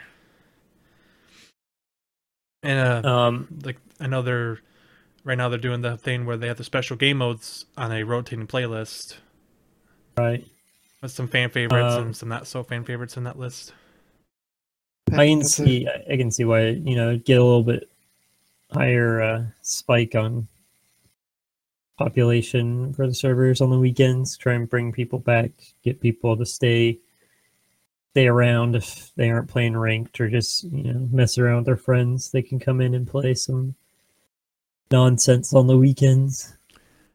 I think that's a a very good idea for whoever came up with it because I know people recently have been getting just more and more BS when they try to play like ranked or something, and mm-hmm. they just everyone's getting discouraged of League lately. I find uh, myself this- getting very discouraged with the the normal modes of play, but whenever like URF or Hexakill or One for All come out, I find myself logging in once again to play some League of Legends before I get frustrated again. It, it can be fun. Like uh, for those wondering, uh, if you're watching the video, the footage you're seeing right now is of the URF game mode, which re- it removes mana costs and reduces cooldowns down to 80%. So it really is just spam everything you have and just go t- crazy with whatever you got. It's a lot of fun. Hopefully, you have a good keyboard. And hopefully you got a good keyboard. It's a lot of fun when you're not getting absolutely demolished because uh, I I say the game mode is very snowbally. When you get a little advantage, Yeah. it, it just it just goes out of control. It's Uh, best not to take it too seriously because Don't don't don't take league seriously, or you're gonna have a very bad time. That's what I have found. And um, how's Paragon been doing lately? Uh, I know we were talking about that a bit last episode. Is it still going pretty well? Even though, because I know they have the uh, the stress test going on right now for that. Right. Um, along with that, they've introduced their second uh, hero champion character um, since they've released the clo- closed beta, if you will. Um, along with that, they've also adjusted um, a few of the heroes based on requests from the community. So I know Murdock. Um, if you guys are fans of Paragons, you'll know Murdock has been kind of a problem in the game to where he is a very, very strong late game champion Right. um, to a point where he's two shotting people with his auto attacks. that could be problematic. I feel like. Um, so they adjusted some of his base damage, I believe, and some of his uh, attack speed stats. Um, as well, they've also started adding more cards in. So if you were getting a little bored with the cards or weren't happy with the decks you've built so far, there's opportunity for you to expand your uh, your builds on your heroes. And uh, they also redid the actual deck building system now, to where um, it was kind of hard to keep track of what cards you're going to slot where if this one would slot into that that Mhm. uh, equipment card and stuff like that so they redesigned it to where now you select a specific equipment card and then it um, forces you to select three upgrade cards for said equipment card so it kind of a little bit more clear cut as to where you're putting these cards so you don't have just random That's random cards all that's over good the to place hear. I found myself getting very confused by the card system when I was playing last. So much so that I almost didn't want to deal with it. It was just, it was just like I, I don't understand what I'm doing here. I feel like I'm just doing random stuff, and it's kind of helping, but I don't know how much it is. Um, yeah, and the uh, the leveling of other people who could have better, even potentially a lot better cards than you do, was uh, still a bit difficult to deal with when you are low level. Is it still Yeah. like that to agree? where there's like some cards that are just way better than others? Uh, yeah, um, there are. Uh, it also depends, kind of, because there's not a clear cut meta. Um, I know there's been a lot of talk on the Reddit pages and forums about Death Ball, where it's one three one, where one's in the left, three in the middle, and one on the right. Uh huh. And uh, since there's so few heroes in the game, the meta's not really there because you know it's you know most of the time you're going to have sim the same champions on either team or at least one or two. So uh, the meta is pretty stagnant right now.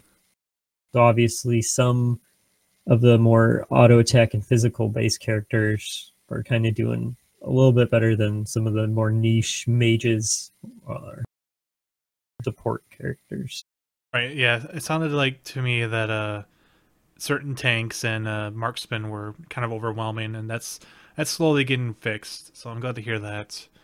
And uh, isn't it true that uh, one of the recent patches actually like reworked the entire movement system of the game? Now everyone moves a little faster. Yeah, they added 12 movement speed flat across um, all all the heroes in the game. So, and they also took off movement debuffs for moving in specific directions for like strafing and going diagonal. So I think you took like a 25% movement decrease Wow. uh, for strafing. So now it's I think 100%. I'm really happy to hear that. One of my biggest issues with the game when I first played was that it felt like it took forever to get anywhere on the map. And I don't know if that was because the map was too big or if the characters were too slow. And I think they came to the conclusion that characters just moved too slow for the size of the map they had.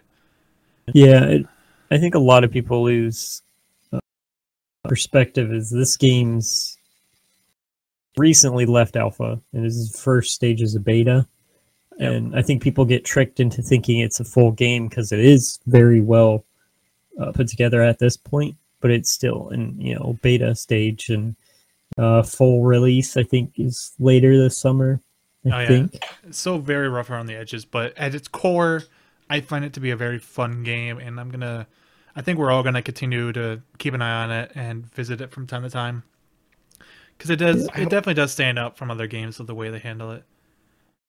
Yeah, I hope that they, uh, with the movement speed and all of that buffs, they uh, somehow they figure out how to increase uh, game. I mean, decrease game length because, um, I mean, for a lot of people who play games, time is very limited, and those games can take up to or over an hour sometimes because people don't necessarily know how to finish games, which is a problem in any game that's like this. But for this game, it seemed harder to like finish off. So Yeah, that's my biggest problem with the game is that even because we're we're so fairly low level compared to what we could possibly get to, but for me, games take like forty five minutes to fifty minutes to finish, and sometimes I just don't have that amount of time to commit to a game, especially if it doesn't go very well at first. I feel like I'm Mhm. I have an uphill battle for the remaining thirty minutes of the game, or whatever. yeah, and if you lose, you don't get as many points, and then you can't level up as much. No, It's just it's a sm- it's a snowball in the wrong direction, and yeah, it could. Uh, I I feel like this game is going to be amazing though. It- It's So- very promising. Definitely, if you haven't checked out Paragon yet, I would recommend looking it up, maybe getting familiar with some of the uh, mechanics of the game, because I do believe when it actually releases later this year, it's going to be free to play. Is that right? I believe so. Oh, they did know. They did know um, now that once a person reaches level twenty on their account, get another. Get another key to give to someone else. yeah. So if you Oh, have access, or if one of your friends has access, and they haven't reached level 20 or they are above 20, they'll get another key so you can get your friends to come and play with you if they have a little anxiety over the That paywall that the beta. has a, a snowball effect where, like, you get a, get to level twenty, and get a key, and you give that to someone. Does that person that get to the level twenty do they get a key that they can give away as well? I believe so. I'm not 100% on that, but I wouldn't see why they wouldn't do that just in- to grow the community. That's interesting. That that would kind of organically grow it over time. That's that's neat. Have they said anything about? I mean, we paid. We all paid for the game. Um, do we get anything special for that once it becomes free to play? Or I I think it depends on what tier of the game you paid for. I think those that paid for the entry level don't they get access to certain skins? Uh, yeah. Um, so I know we talked a lot about Paragon previous episode. Um, there's the mastery system where it's kind of like uh, shows you how long you've played a champ or care many MOBAs uh, heroes to where once you level up to 10 you get bonus experience for them and you also get uh, this master skin but you can't start those unless you buy the challenger skin which initiates the master challenge and you can buy it with in-game generated currency. Um, I don't know if you can buy it with purchase currency, like in real world money. I don't think that is an option unless you buy like a founder pack or the ultimate pack where you get all the challenger skins for all the heroes that release. I imagine they will incorporate some way where you can buy a, a challenger skin in real world. I would imagine because you can't just have a free to play game with no other way to bring in income. Right, because the, the skins section actually hasn't been added, but you can still do the challenger skins, which initiates the master challenge. Yeah, it's a it's a promising game. So you're into that genre of games or just looking for something a little different, I'd keep an eye on it. Uh, speaking of something that's a little different, um, what have you guys? What do you guys think of Rocket League? Um, I think it's definitely better played locally with a group of friends than it is. I mean, it's still fun playing with a group of friends. With, I mean, it's the only way you can play it. Makes it ten times better is playing with a group. Oh yeah, It just makes it that much better when you play it, you know, four player screen co op and you're all yelling at each other's faces and stuff like that. This is probably one of the absolute best party games released as of late. Just because Yeah, it's I'd so accessible. It's like it's such an easy concept. The base game is your RC cars playing soccer. Uh, if you know the rules of soccer, you can basically understand what's going on here. Get the ball to the enemy goal and score. Like it's such a simple concept, and it's executed so well, in my opinion. Yeah, and uh, they have so much room to expand on it too, because um, with all these simple backyard sports, you know, they already have hockey, um, soccer, and they've just recently expanded to basketball. I don't see why they couldn't expand, you know, to you know football. Uh, They could probably incorporate baseball somehow into it. Yeah, we can get like the entire range of like North American sports leagues in here. It'd be awesome. Like I know they did a like you said they meant they added the new basketball game mode, which along with that they added an update where you could add uh, the emblems of the NBA teams to your car to kind of like rep and support your team there. So that's really cool. Uh, speaking of the, uh, the the new basketball game mode, me and Michael, you were we were playing it just before we started recording the podcast. Uh, what what do you think? Like both of you, what do you think of the the hoop game mode that came out? Like, how does that work with representing basketball? Um, I uh, I think it's it's a when it comes to basketball, I think it's really cool. It's two v two, and uh, the hoop is an interesting mean, take. I think Uh, for the it's about as well designed as you could get with RC cars playing basketball.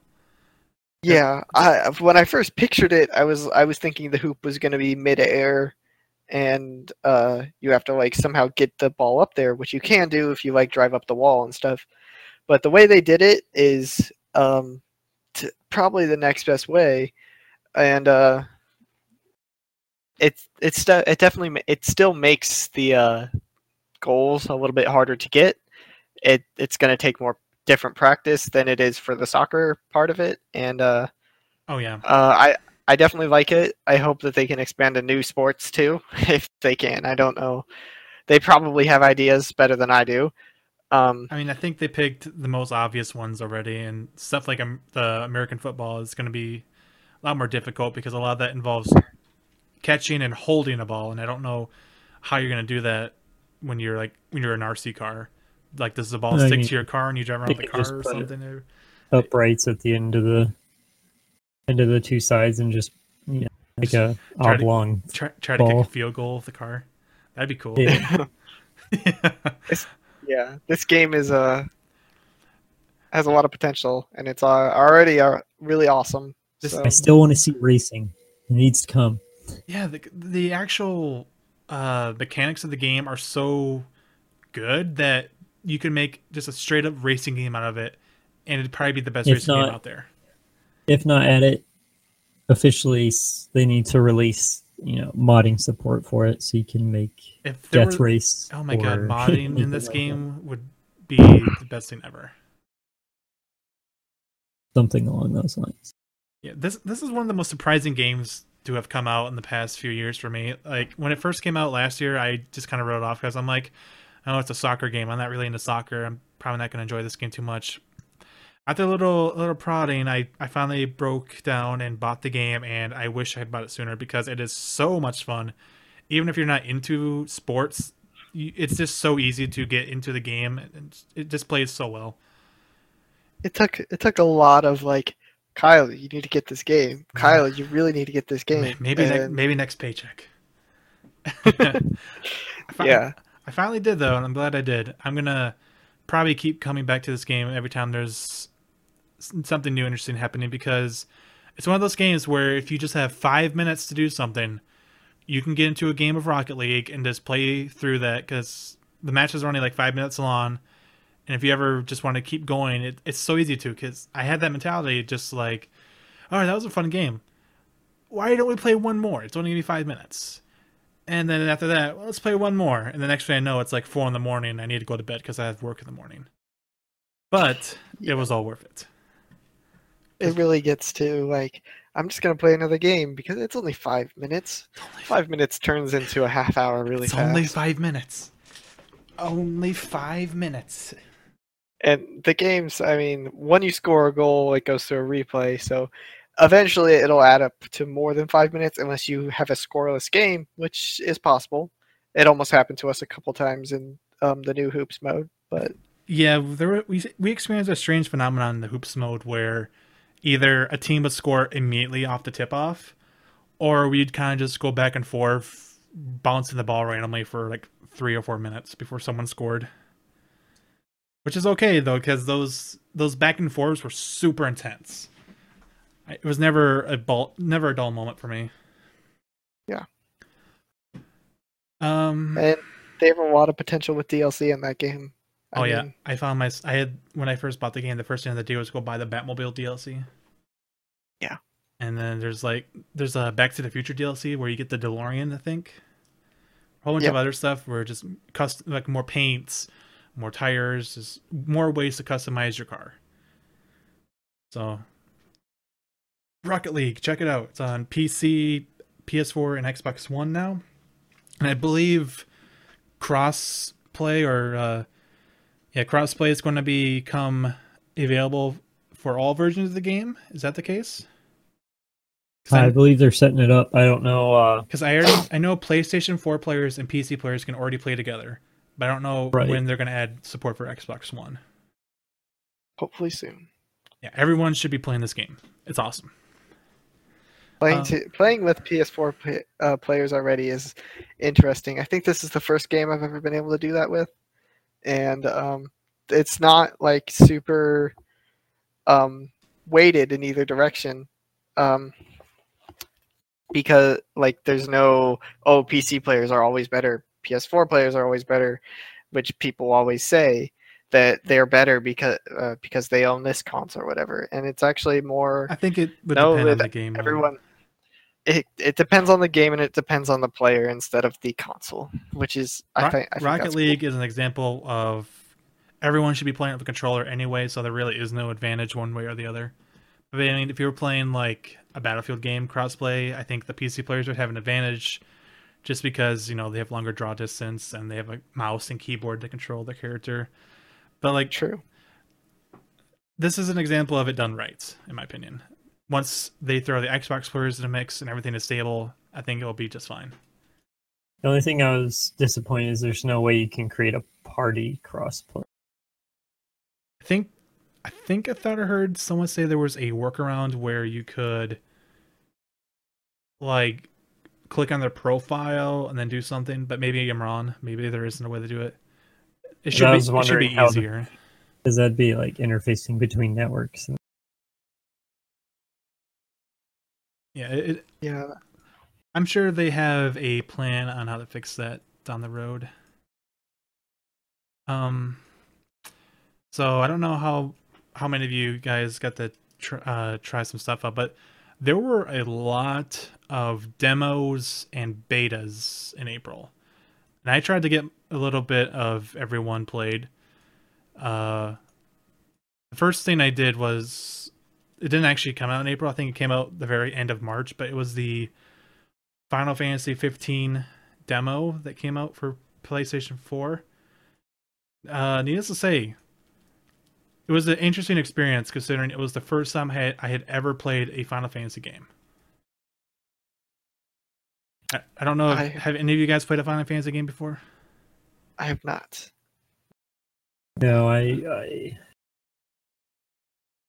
I wish I wish I have, but I mean I wish I would have gotten into them.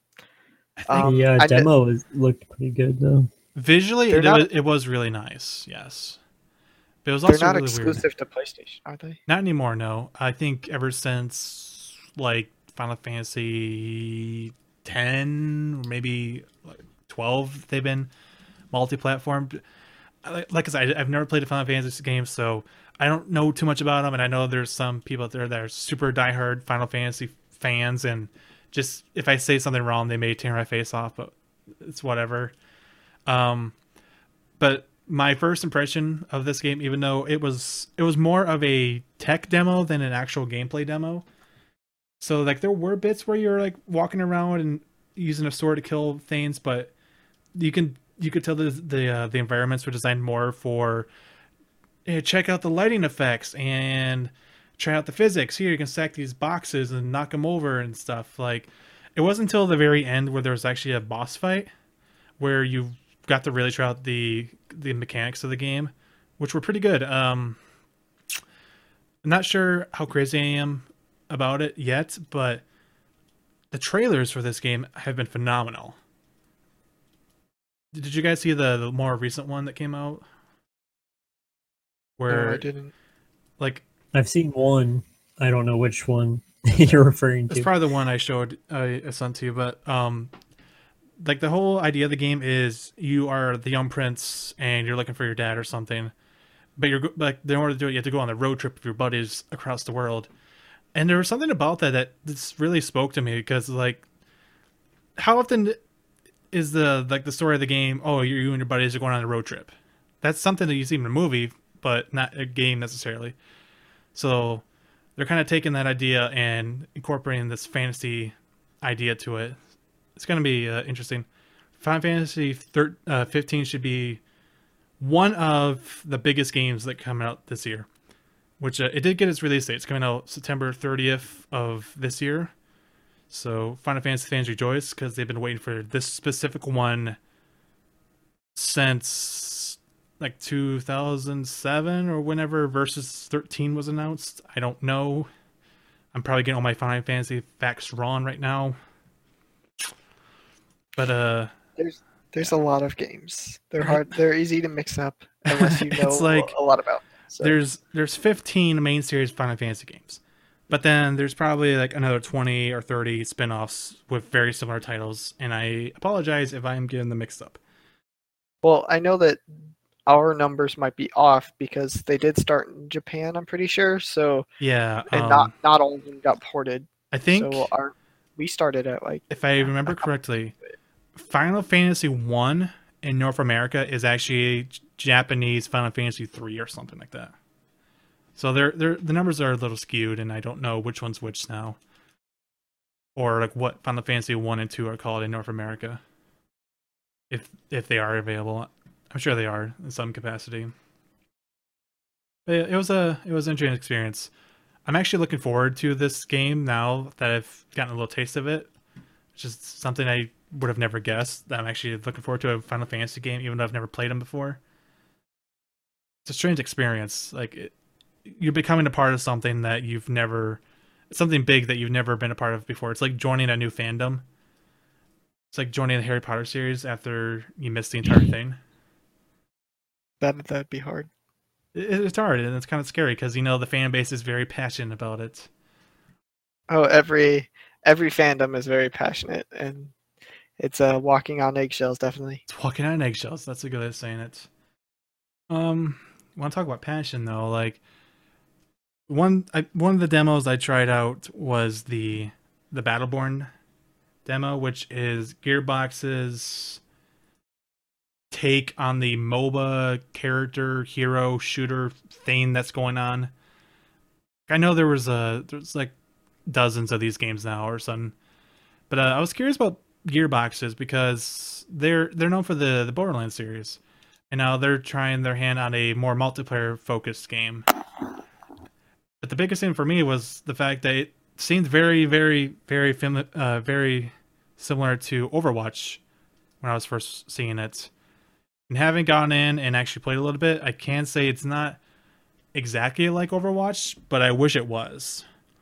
And what I mean by that is the problem I had with this game is that it felt like you took you take the shooter mechanics of Borderlands, but then you take away all the things that make Borderlands Borderlands, which is like the the ammo looter looter shooterness, and you just focus purely on the shooting mechanics and the character abilities, and you try to create a multiplayer game out of that. But there's also a little bit more MOBA-ness to it, where at least the game modes I was playing, there is a one lane setup, and creeps go up and down the lane, and you're trying to push the towers, but it's from a first-person shooter perspective.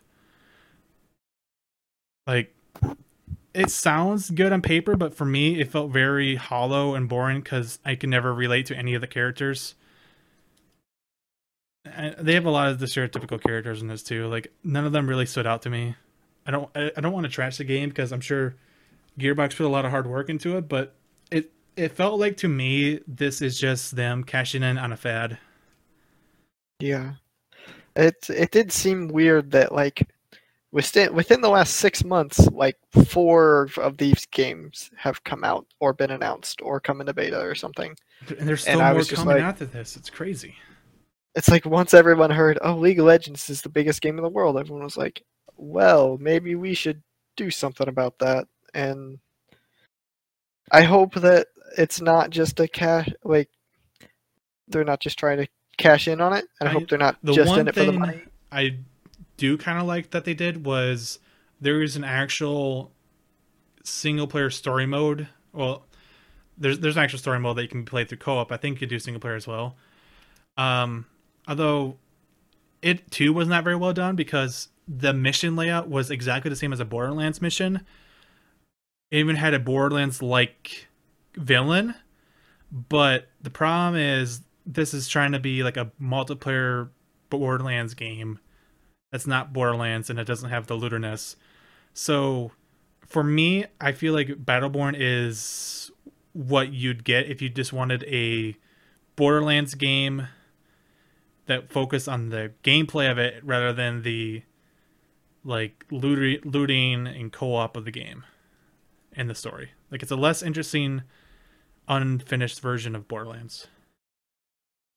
Like I honest, I honestly feel like what they did for Battleborn is they took an unfinished version of Borderlands 3 that was partway through development and then like stopped it, reused what they had for Borderlands 3 and then made this And I really hope that's not the case because I, like we were saying earlier, I'm kind of looking forward to Borderlands 3, but the fact that we have this first kind of, it's kind of just eh. I don't, I don't really like it.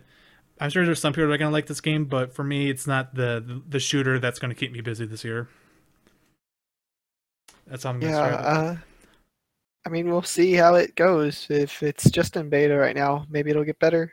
But like you said, right now, uh, I mean, there's so much other stuff to keep. it was a beta where I felt like the game wasn't completed, but it's not like it was long way from being finished. This is a beta that came out three or two or three weeks prior to the actual release of the game. Like this game is coming out, I want to say in like three or four days from now when we're recording. So I don't know how much, how many improvements they can actually make on it in that small period of time. Maybe it'll be good. Like I'll, wait and see if the reviews. But for me, I'm probably gonna end up passing on it because my first impression was not that good. Uh, another multiplayer demo, another open multiplayer beta that was uh, going on at the exact same time was the Doom beta. This is a game I was very hopeful for because when you first look at it, it screams Halo, like old school Halo.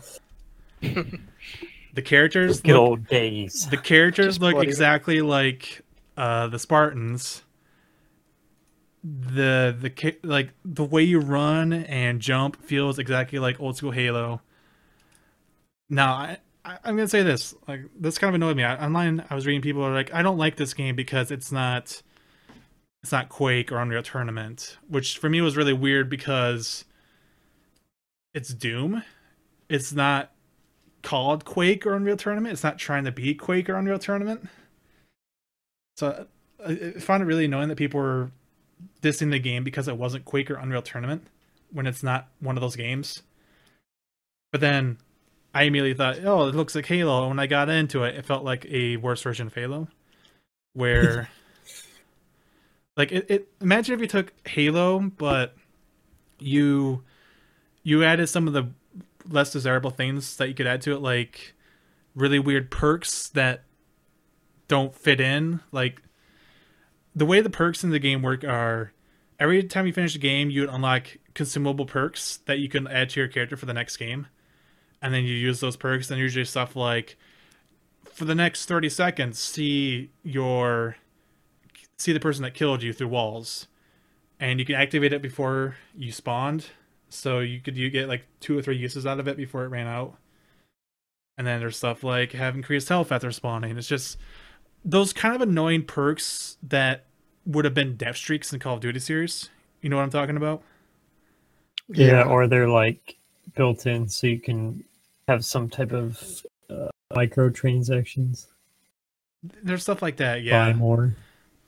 uh, I, I really really wanted to like this game but it was horribly imbalanced too because the sniper in the game is a one hit kill no matter where you hit him and then the rocket launcher actually doesn't do anything. It it just like bounces people around and makes them hard to hit which it actually is an advantage to the enemy because then they get bounced around and it's hard for you to hit them and they're just sitting there with a shotgun trying to kill you.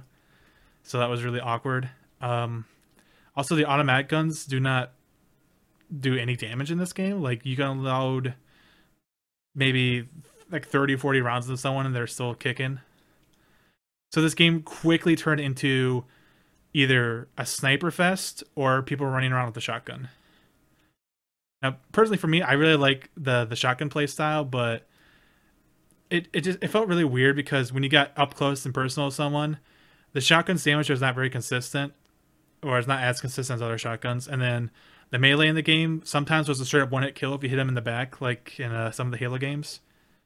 So it was just really awkward. But the big, the biggest grievance of the game is the fact that, in in the game mode I played, there's a randomly on the map, a demon rune spawns, and what happens when you get the demon rune is you turn into a super powerful demon, with like quad rocket launchers on its back and a shit ton of health. So you would just walk around and blast people with this super powerful rocket launcher and one hit kill them. So the game quickly turned into when one team got the, the demon, everyone else would either just run away or they'd all just like get together and try to kill the demon as fast as possible.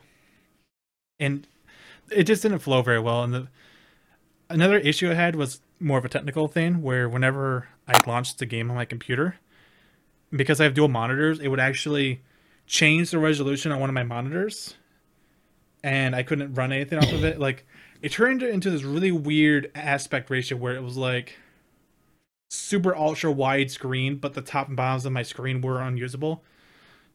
So like it would lower the height of my screen maybe two whole inches. That's really weird. Like it was so weird that I was having this issue where if I because of my second monitor, it wasn't running the game properly. Like I don't know. Um Is it to like thirty-two nine? it, it was something really weird like that, yeah.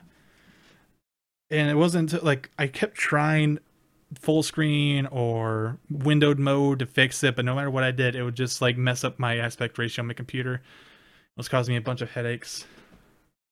But um maybe the single player will be better for this game. But uh, as a as a full price game, it feels very tacked on for the multiplayer. And I know they already announced that there's plans for these big elaborate DLC packs where it's fifteen dollars for a three map pack for a three map pack. So there's gonna be like three $15 DLCs that have three maps each, which to me sounds overly expensive. Especially since these maps were not particularly good in the first place. Mhm. Like they're very, very labyrinthy and like kind of early two thousands map making style. Not not a big fan. But um let's talk briefly about a game I actually am a big fan of. And that was the uh I got into the Overwatch stress test weekend thing that they were running. Now, we're, I'm not going to talk about this too much because I think we're going to really go into this, go into detail about Overwatch next episode.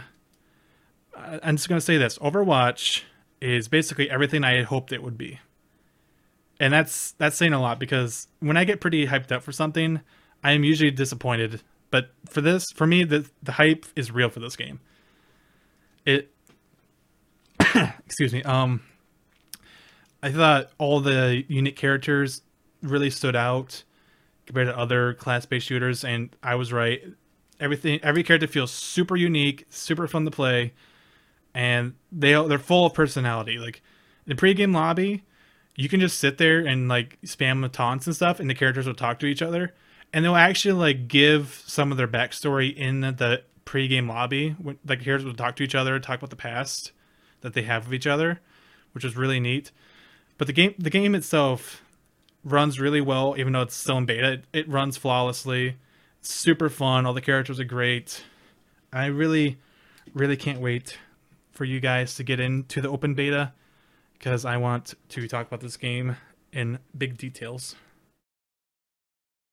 There's going to be a lot to talk about, definitely.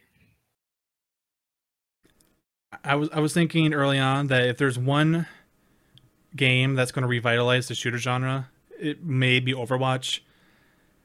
And whether or not it does is still to be seen because I I don't think everyone is going to like how it's so focused on team play and not your own personal abilities.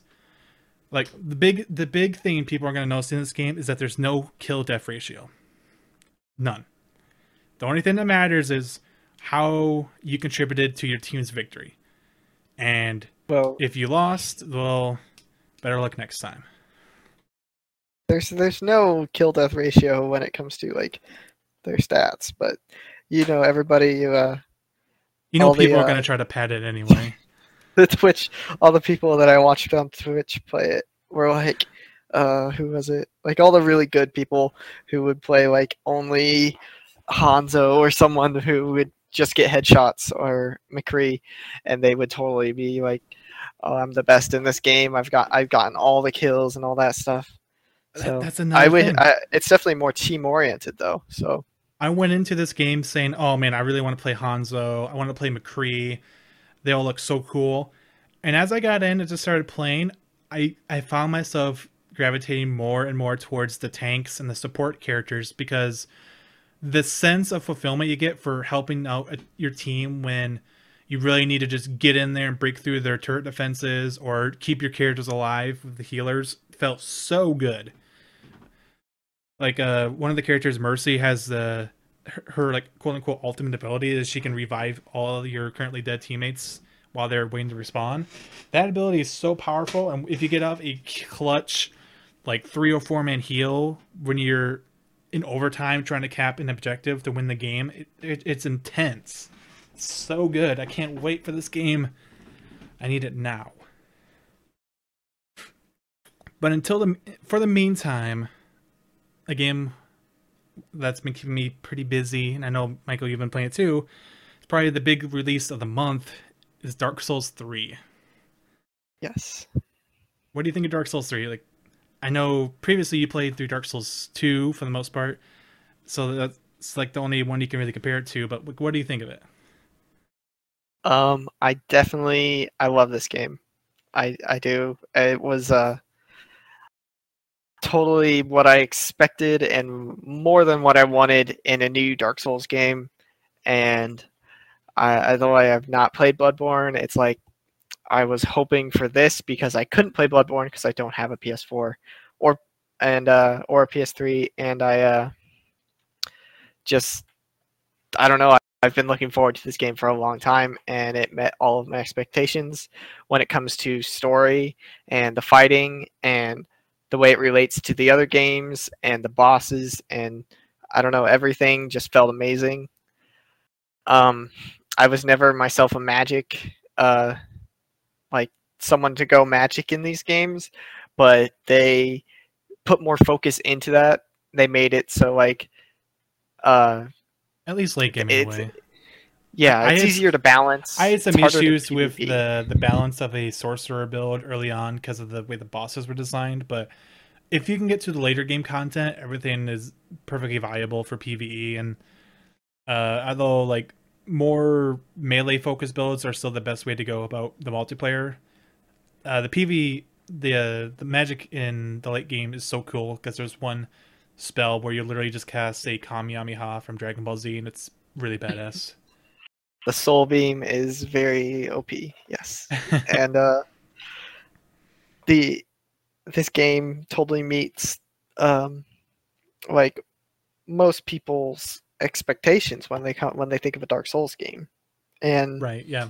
the bosses in this game are they are not the they are hard um at first, which is what they should be. But once you learn the move sets, you can easily you can defeat them. Maybe not easily, but you can defeat them.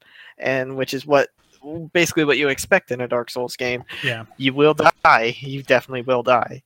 Unless you are really good at these games, you should expect to die a lot. I mean, I'd like to And- consider consider myself pretty much a veteran of Dark Souls since I've played through all of them except Demon Souls, which is not an actual Dark Souls game, but the same kind of game.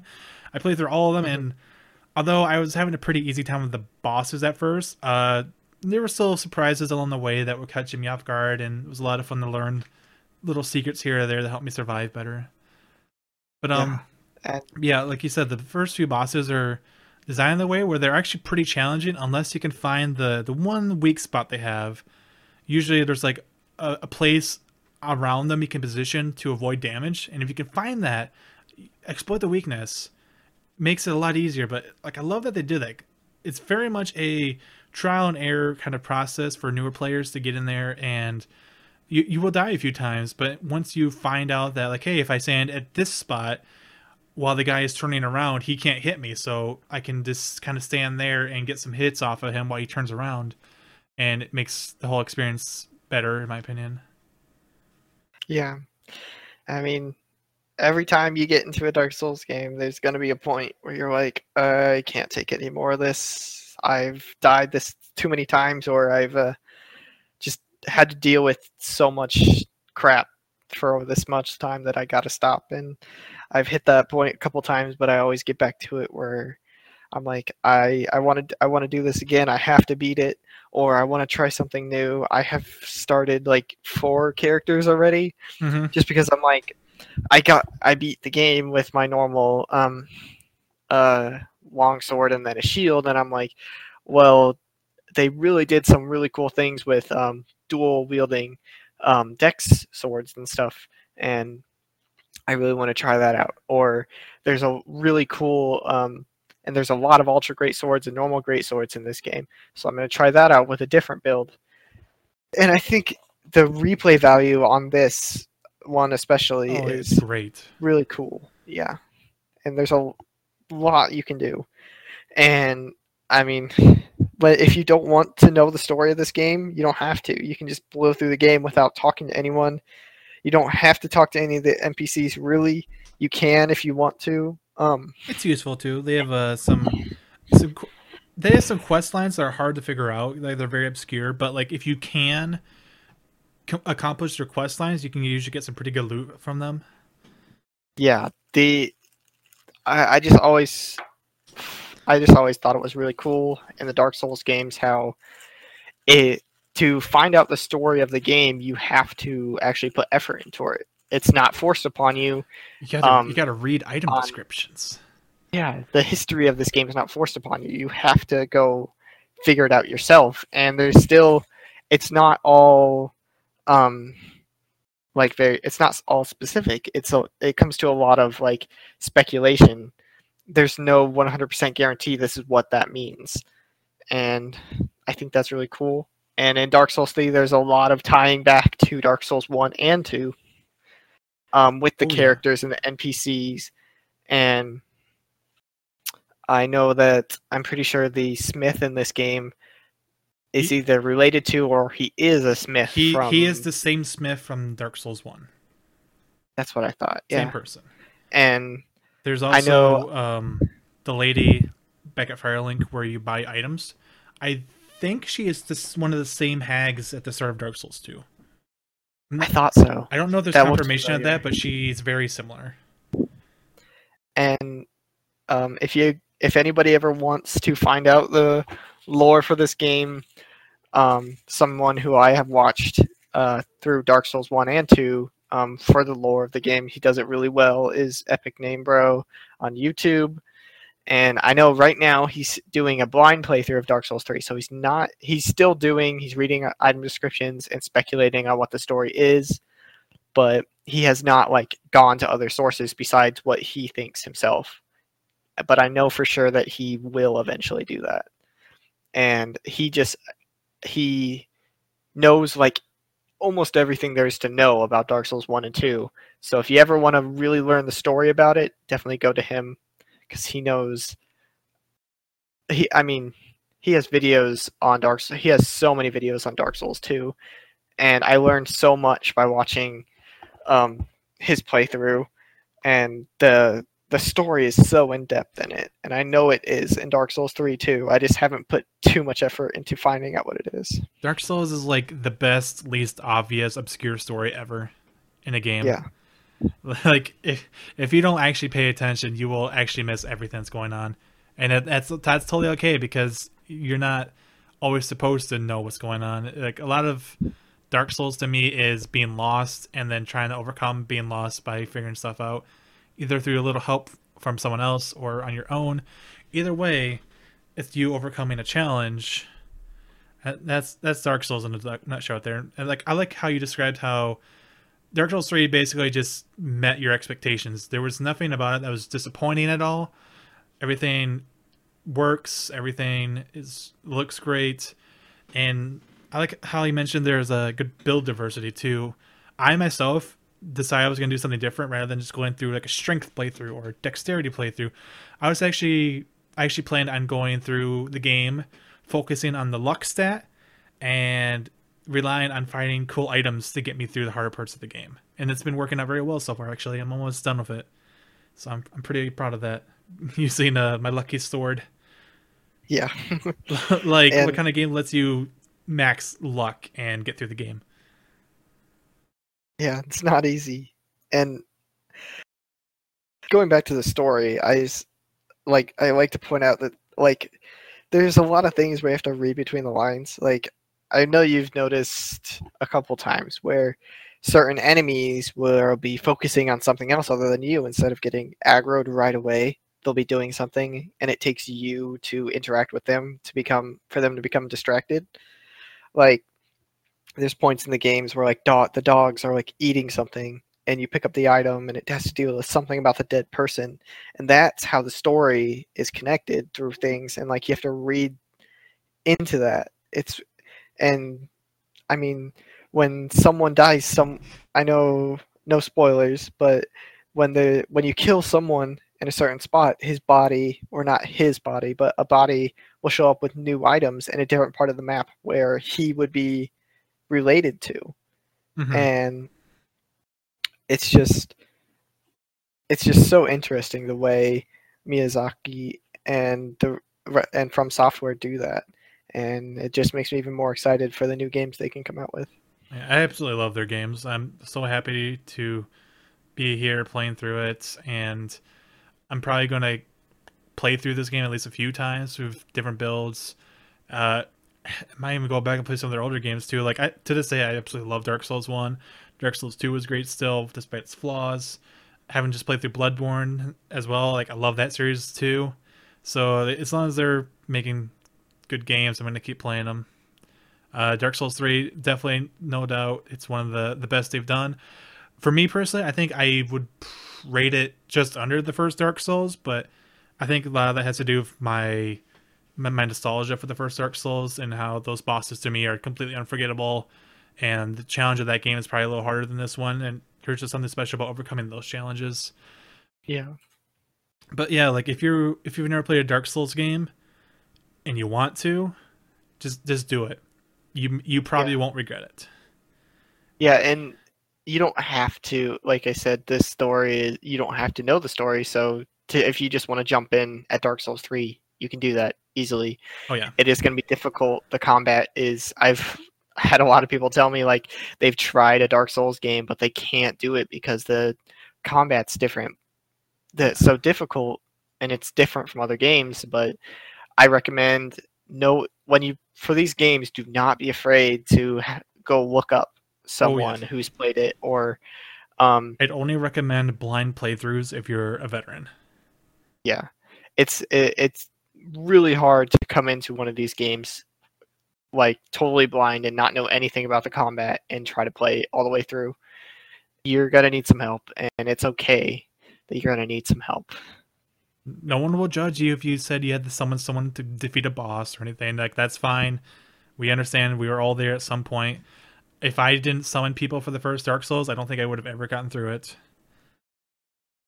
And if I didn't look up guys, I would have never gotten through that game. Like I, I had to do it, but now that I've actually gotten through it, I can go back through it on like New Game Plus or whatever and have a great time. It's just it's it, the community of it, and everyone's just trying to get through the same thing. No one's gonna be like, "I can't believe you didn't make it through the game," uh, without help. I mean, with no help, and like that's what that's literally what the multiplayer is there for. So you can summon someone to help you fight this really tough boss. Absolutely. Uh, we're running a little short on time, so let's go ahead and kind of go through some of the notable releases of the month quickly. Kind of talk about the Metacritic scores that they have, or the average review score, and then we can go ahead and preview next month and sign off. But uh, big releases for the month include the release of the HTC Vive virtual reality headset. I know the reviews for that have been positive for the most part. I don't have like a know an average score, but generally it's been positive, and it's supposed to be the best of the virtual reality headsets that are going to be available. So it's good to hear that it works. Mhm. Um, Quantum Break came out on April 5th for PC and Xbox One. It came out to like an average Metacritic score of 77, although I heard that the PC version was busted and wasn't properly displaying high resolution textures. That's unfortunate to hear, but uh, it's a competent third person shooter with cool like time bending mechanics. And one of the cool things was that the instead of like cutscenes, the game has an actual TV show that's within it. So the cutscenes were actually live action, like a live action television show that would happen between chapters. Oh, that's that game. I heard about Yeah, that. it was that game. It was pretty cool. Like some people say that the the TV show was really cheesy, but I, I thought it was meant to be a good effort. Um, another game was on April fifth. Enter the Gungeon. It's a uh, how do I describe it? It's like a it's like a Binding of Isaac kind of game where you go from s Mhm. like side to side and you shoot things and you find items and upgrade your shooting mechanics. So I heard that was really good. Uh, of course, you know Dark Souls Three is another one. We talked about that in length. That came out with very good reviews. It averaged like a like a ninety on Metacritic. Uh, good reviews, definitely. Uh, another classic that's returning is the reboot, I guess you could say, of the Ratchet and Clank series. It's a PlayStation 4 exclusive. Came out to positive reviews at 86 out of 100.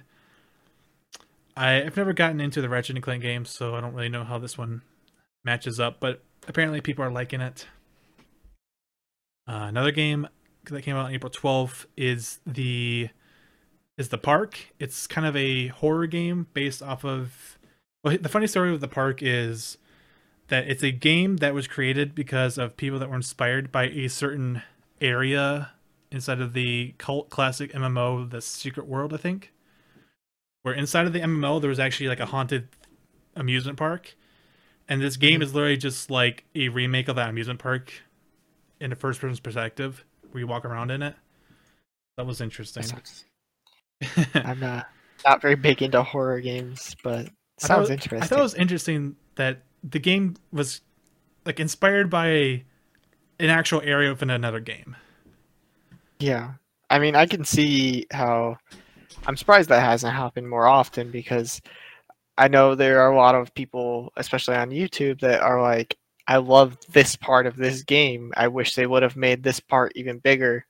And I know I've thought about that in um, in certain games. I can't come up without, with any specific um, instances right now, but I know I've definitely thought about that in some games. It's, it's cool that they did that. Uh, another thing that came out was the Wasteland Workshop DLC for Fallout 4. The reviews of that have been generally negative, but I think that has to do with the fact that it's kind of lacking in content. All it really did was add new craftable items to the game. Nothing that actually affects the game in any meaningful way. Uh, yeah, people want more what they pay for. And yeah, it was like a five dollar DLC that you that was included in the season pass, so it's it's whatever. If you're gonna go out and buy it, I don't think it's recommended, unless you really want to create a a fighting pit and put Preston in there with a death Deathclaw. Then feel free to. we all want to do that. It's It's like, I need to do that. Uh, the Banner Saga got its sequel, The Banner Saga 2. That's a really cool art style themed strategy game. I think it's a PC only game.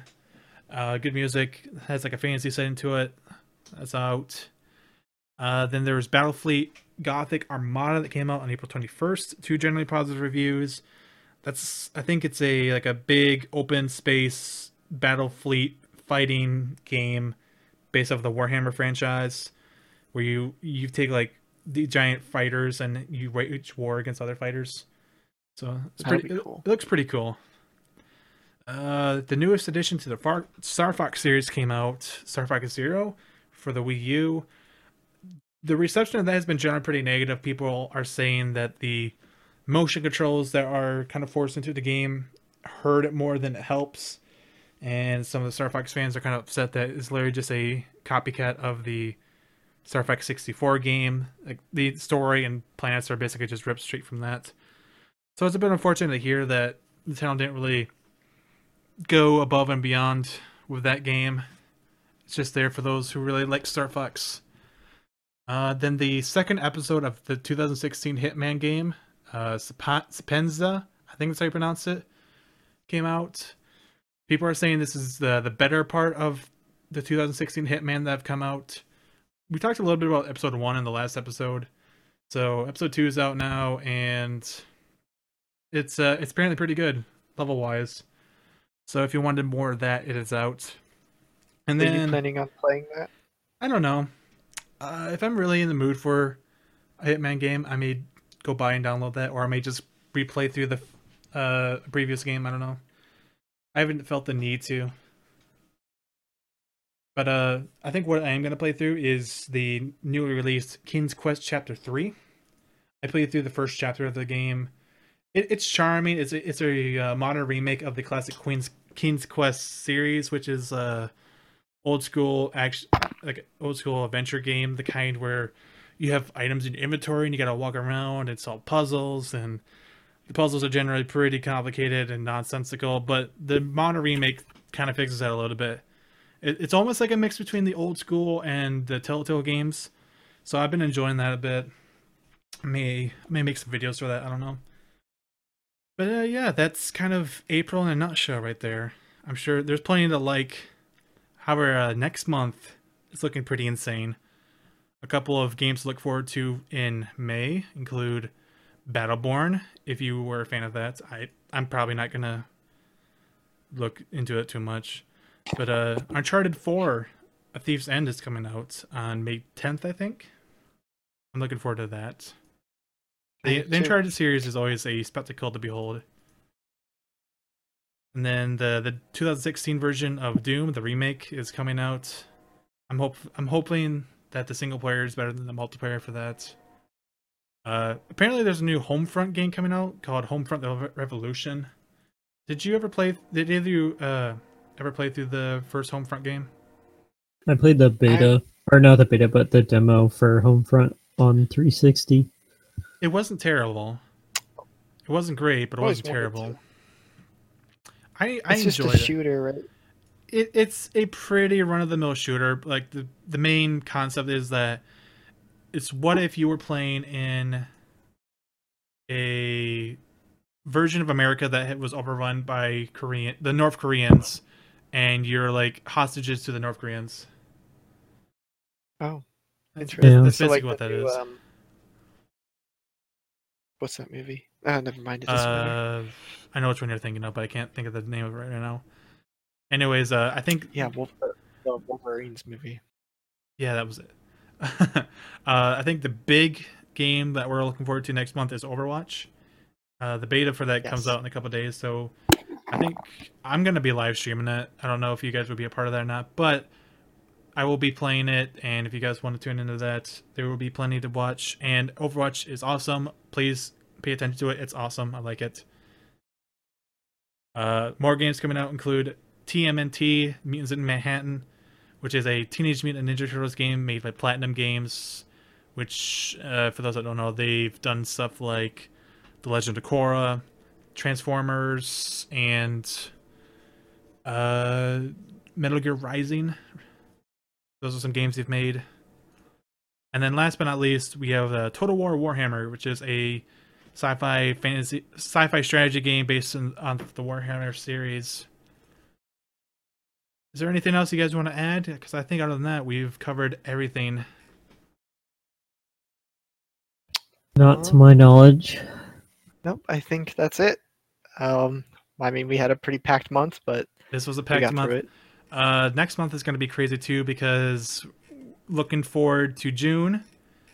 That's when E3 takes place, so we may be doing a little bit of predictions for E3 next episode. Uh, tune in for that if you want to see what we think is going to be happening in the, the gaming industry that- for the rest of the year. But until then, I think we're going to sign off, and I hope you guys enjoyed the show. Yep. See everybody next month. Goodbye. Yep.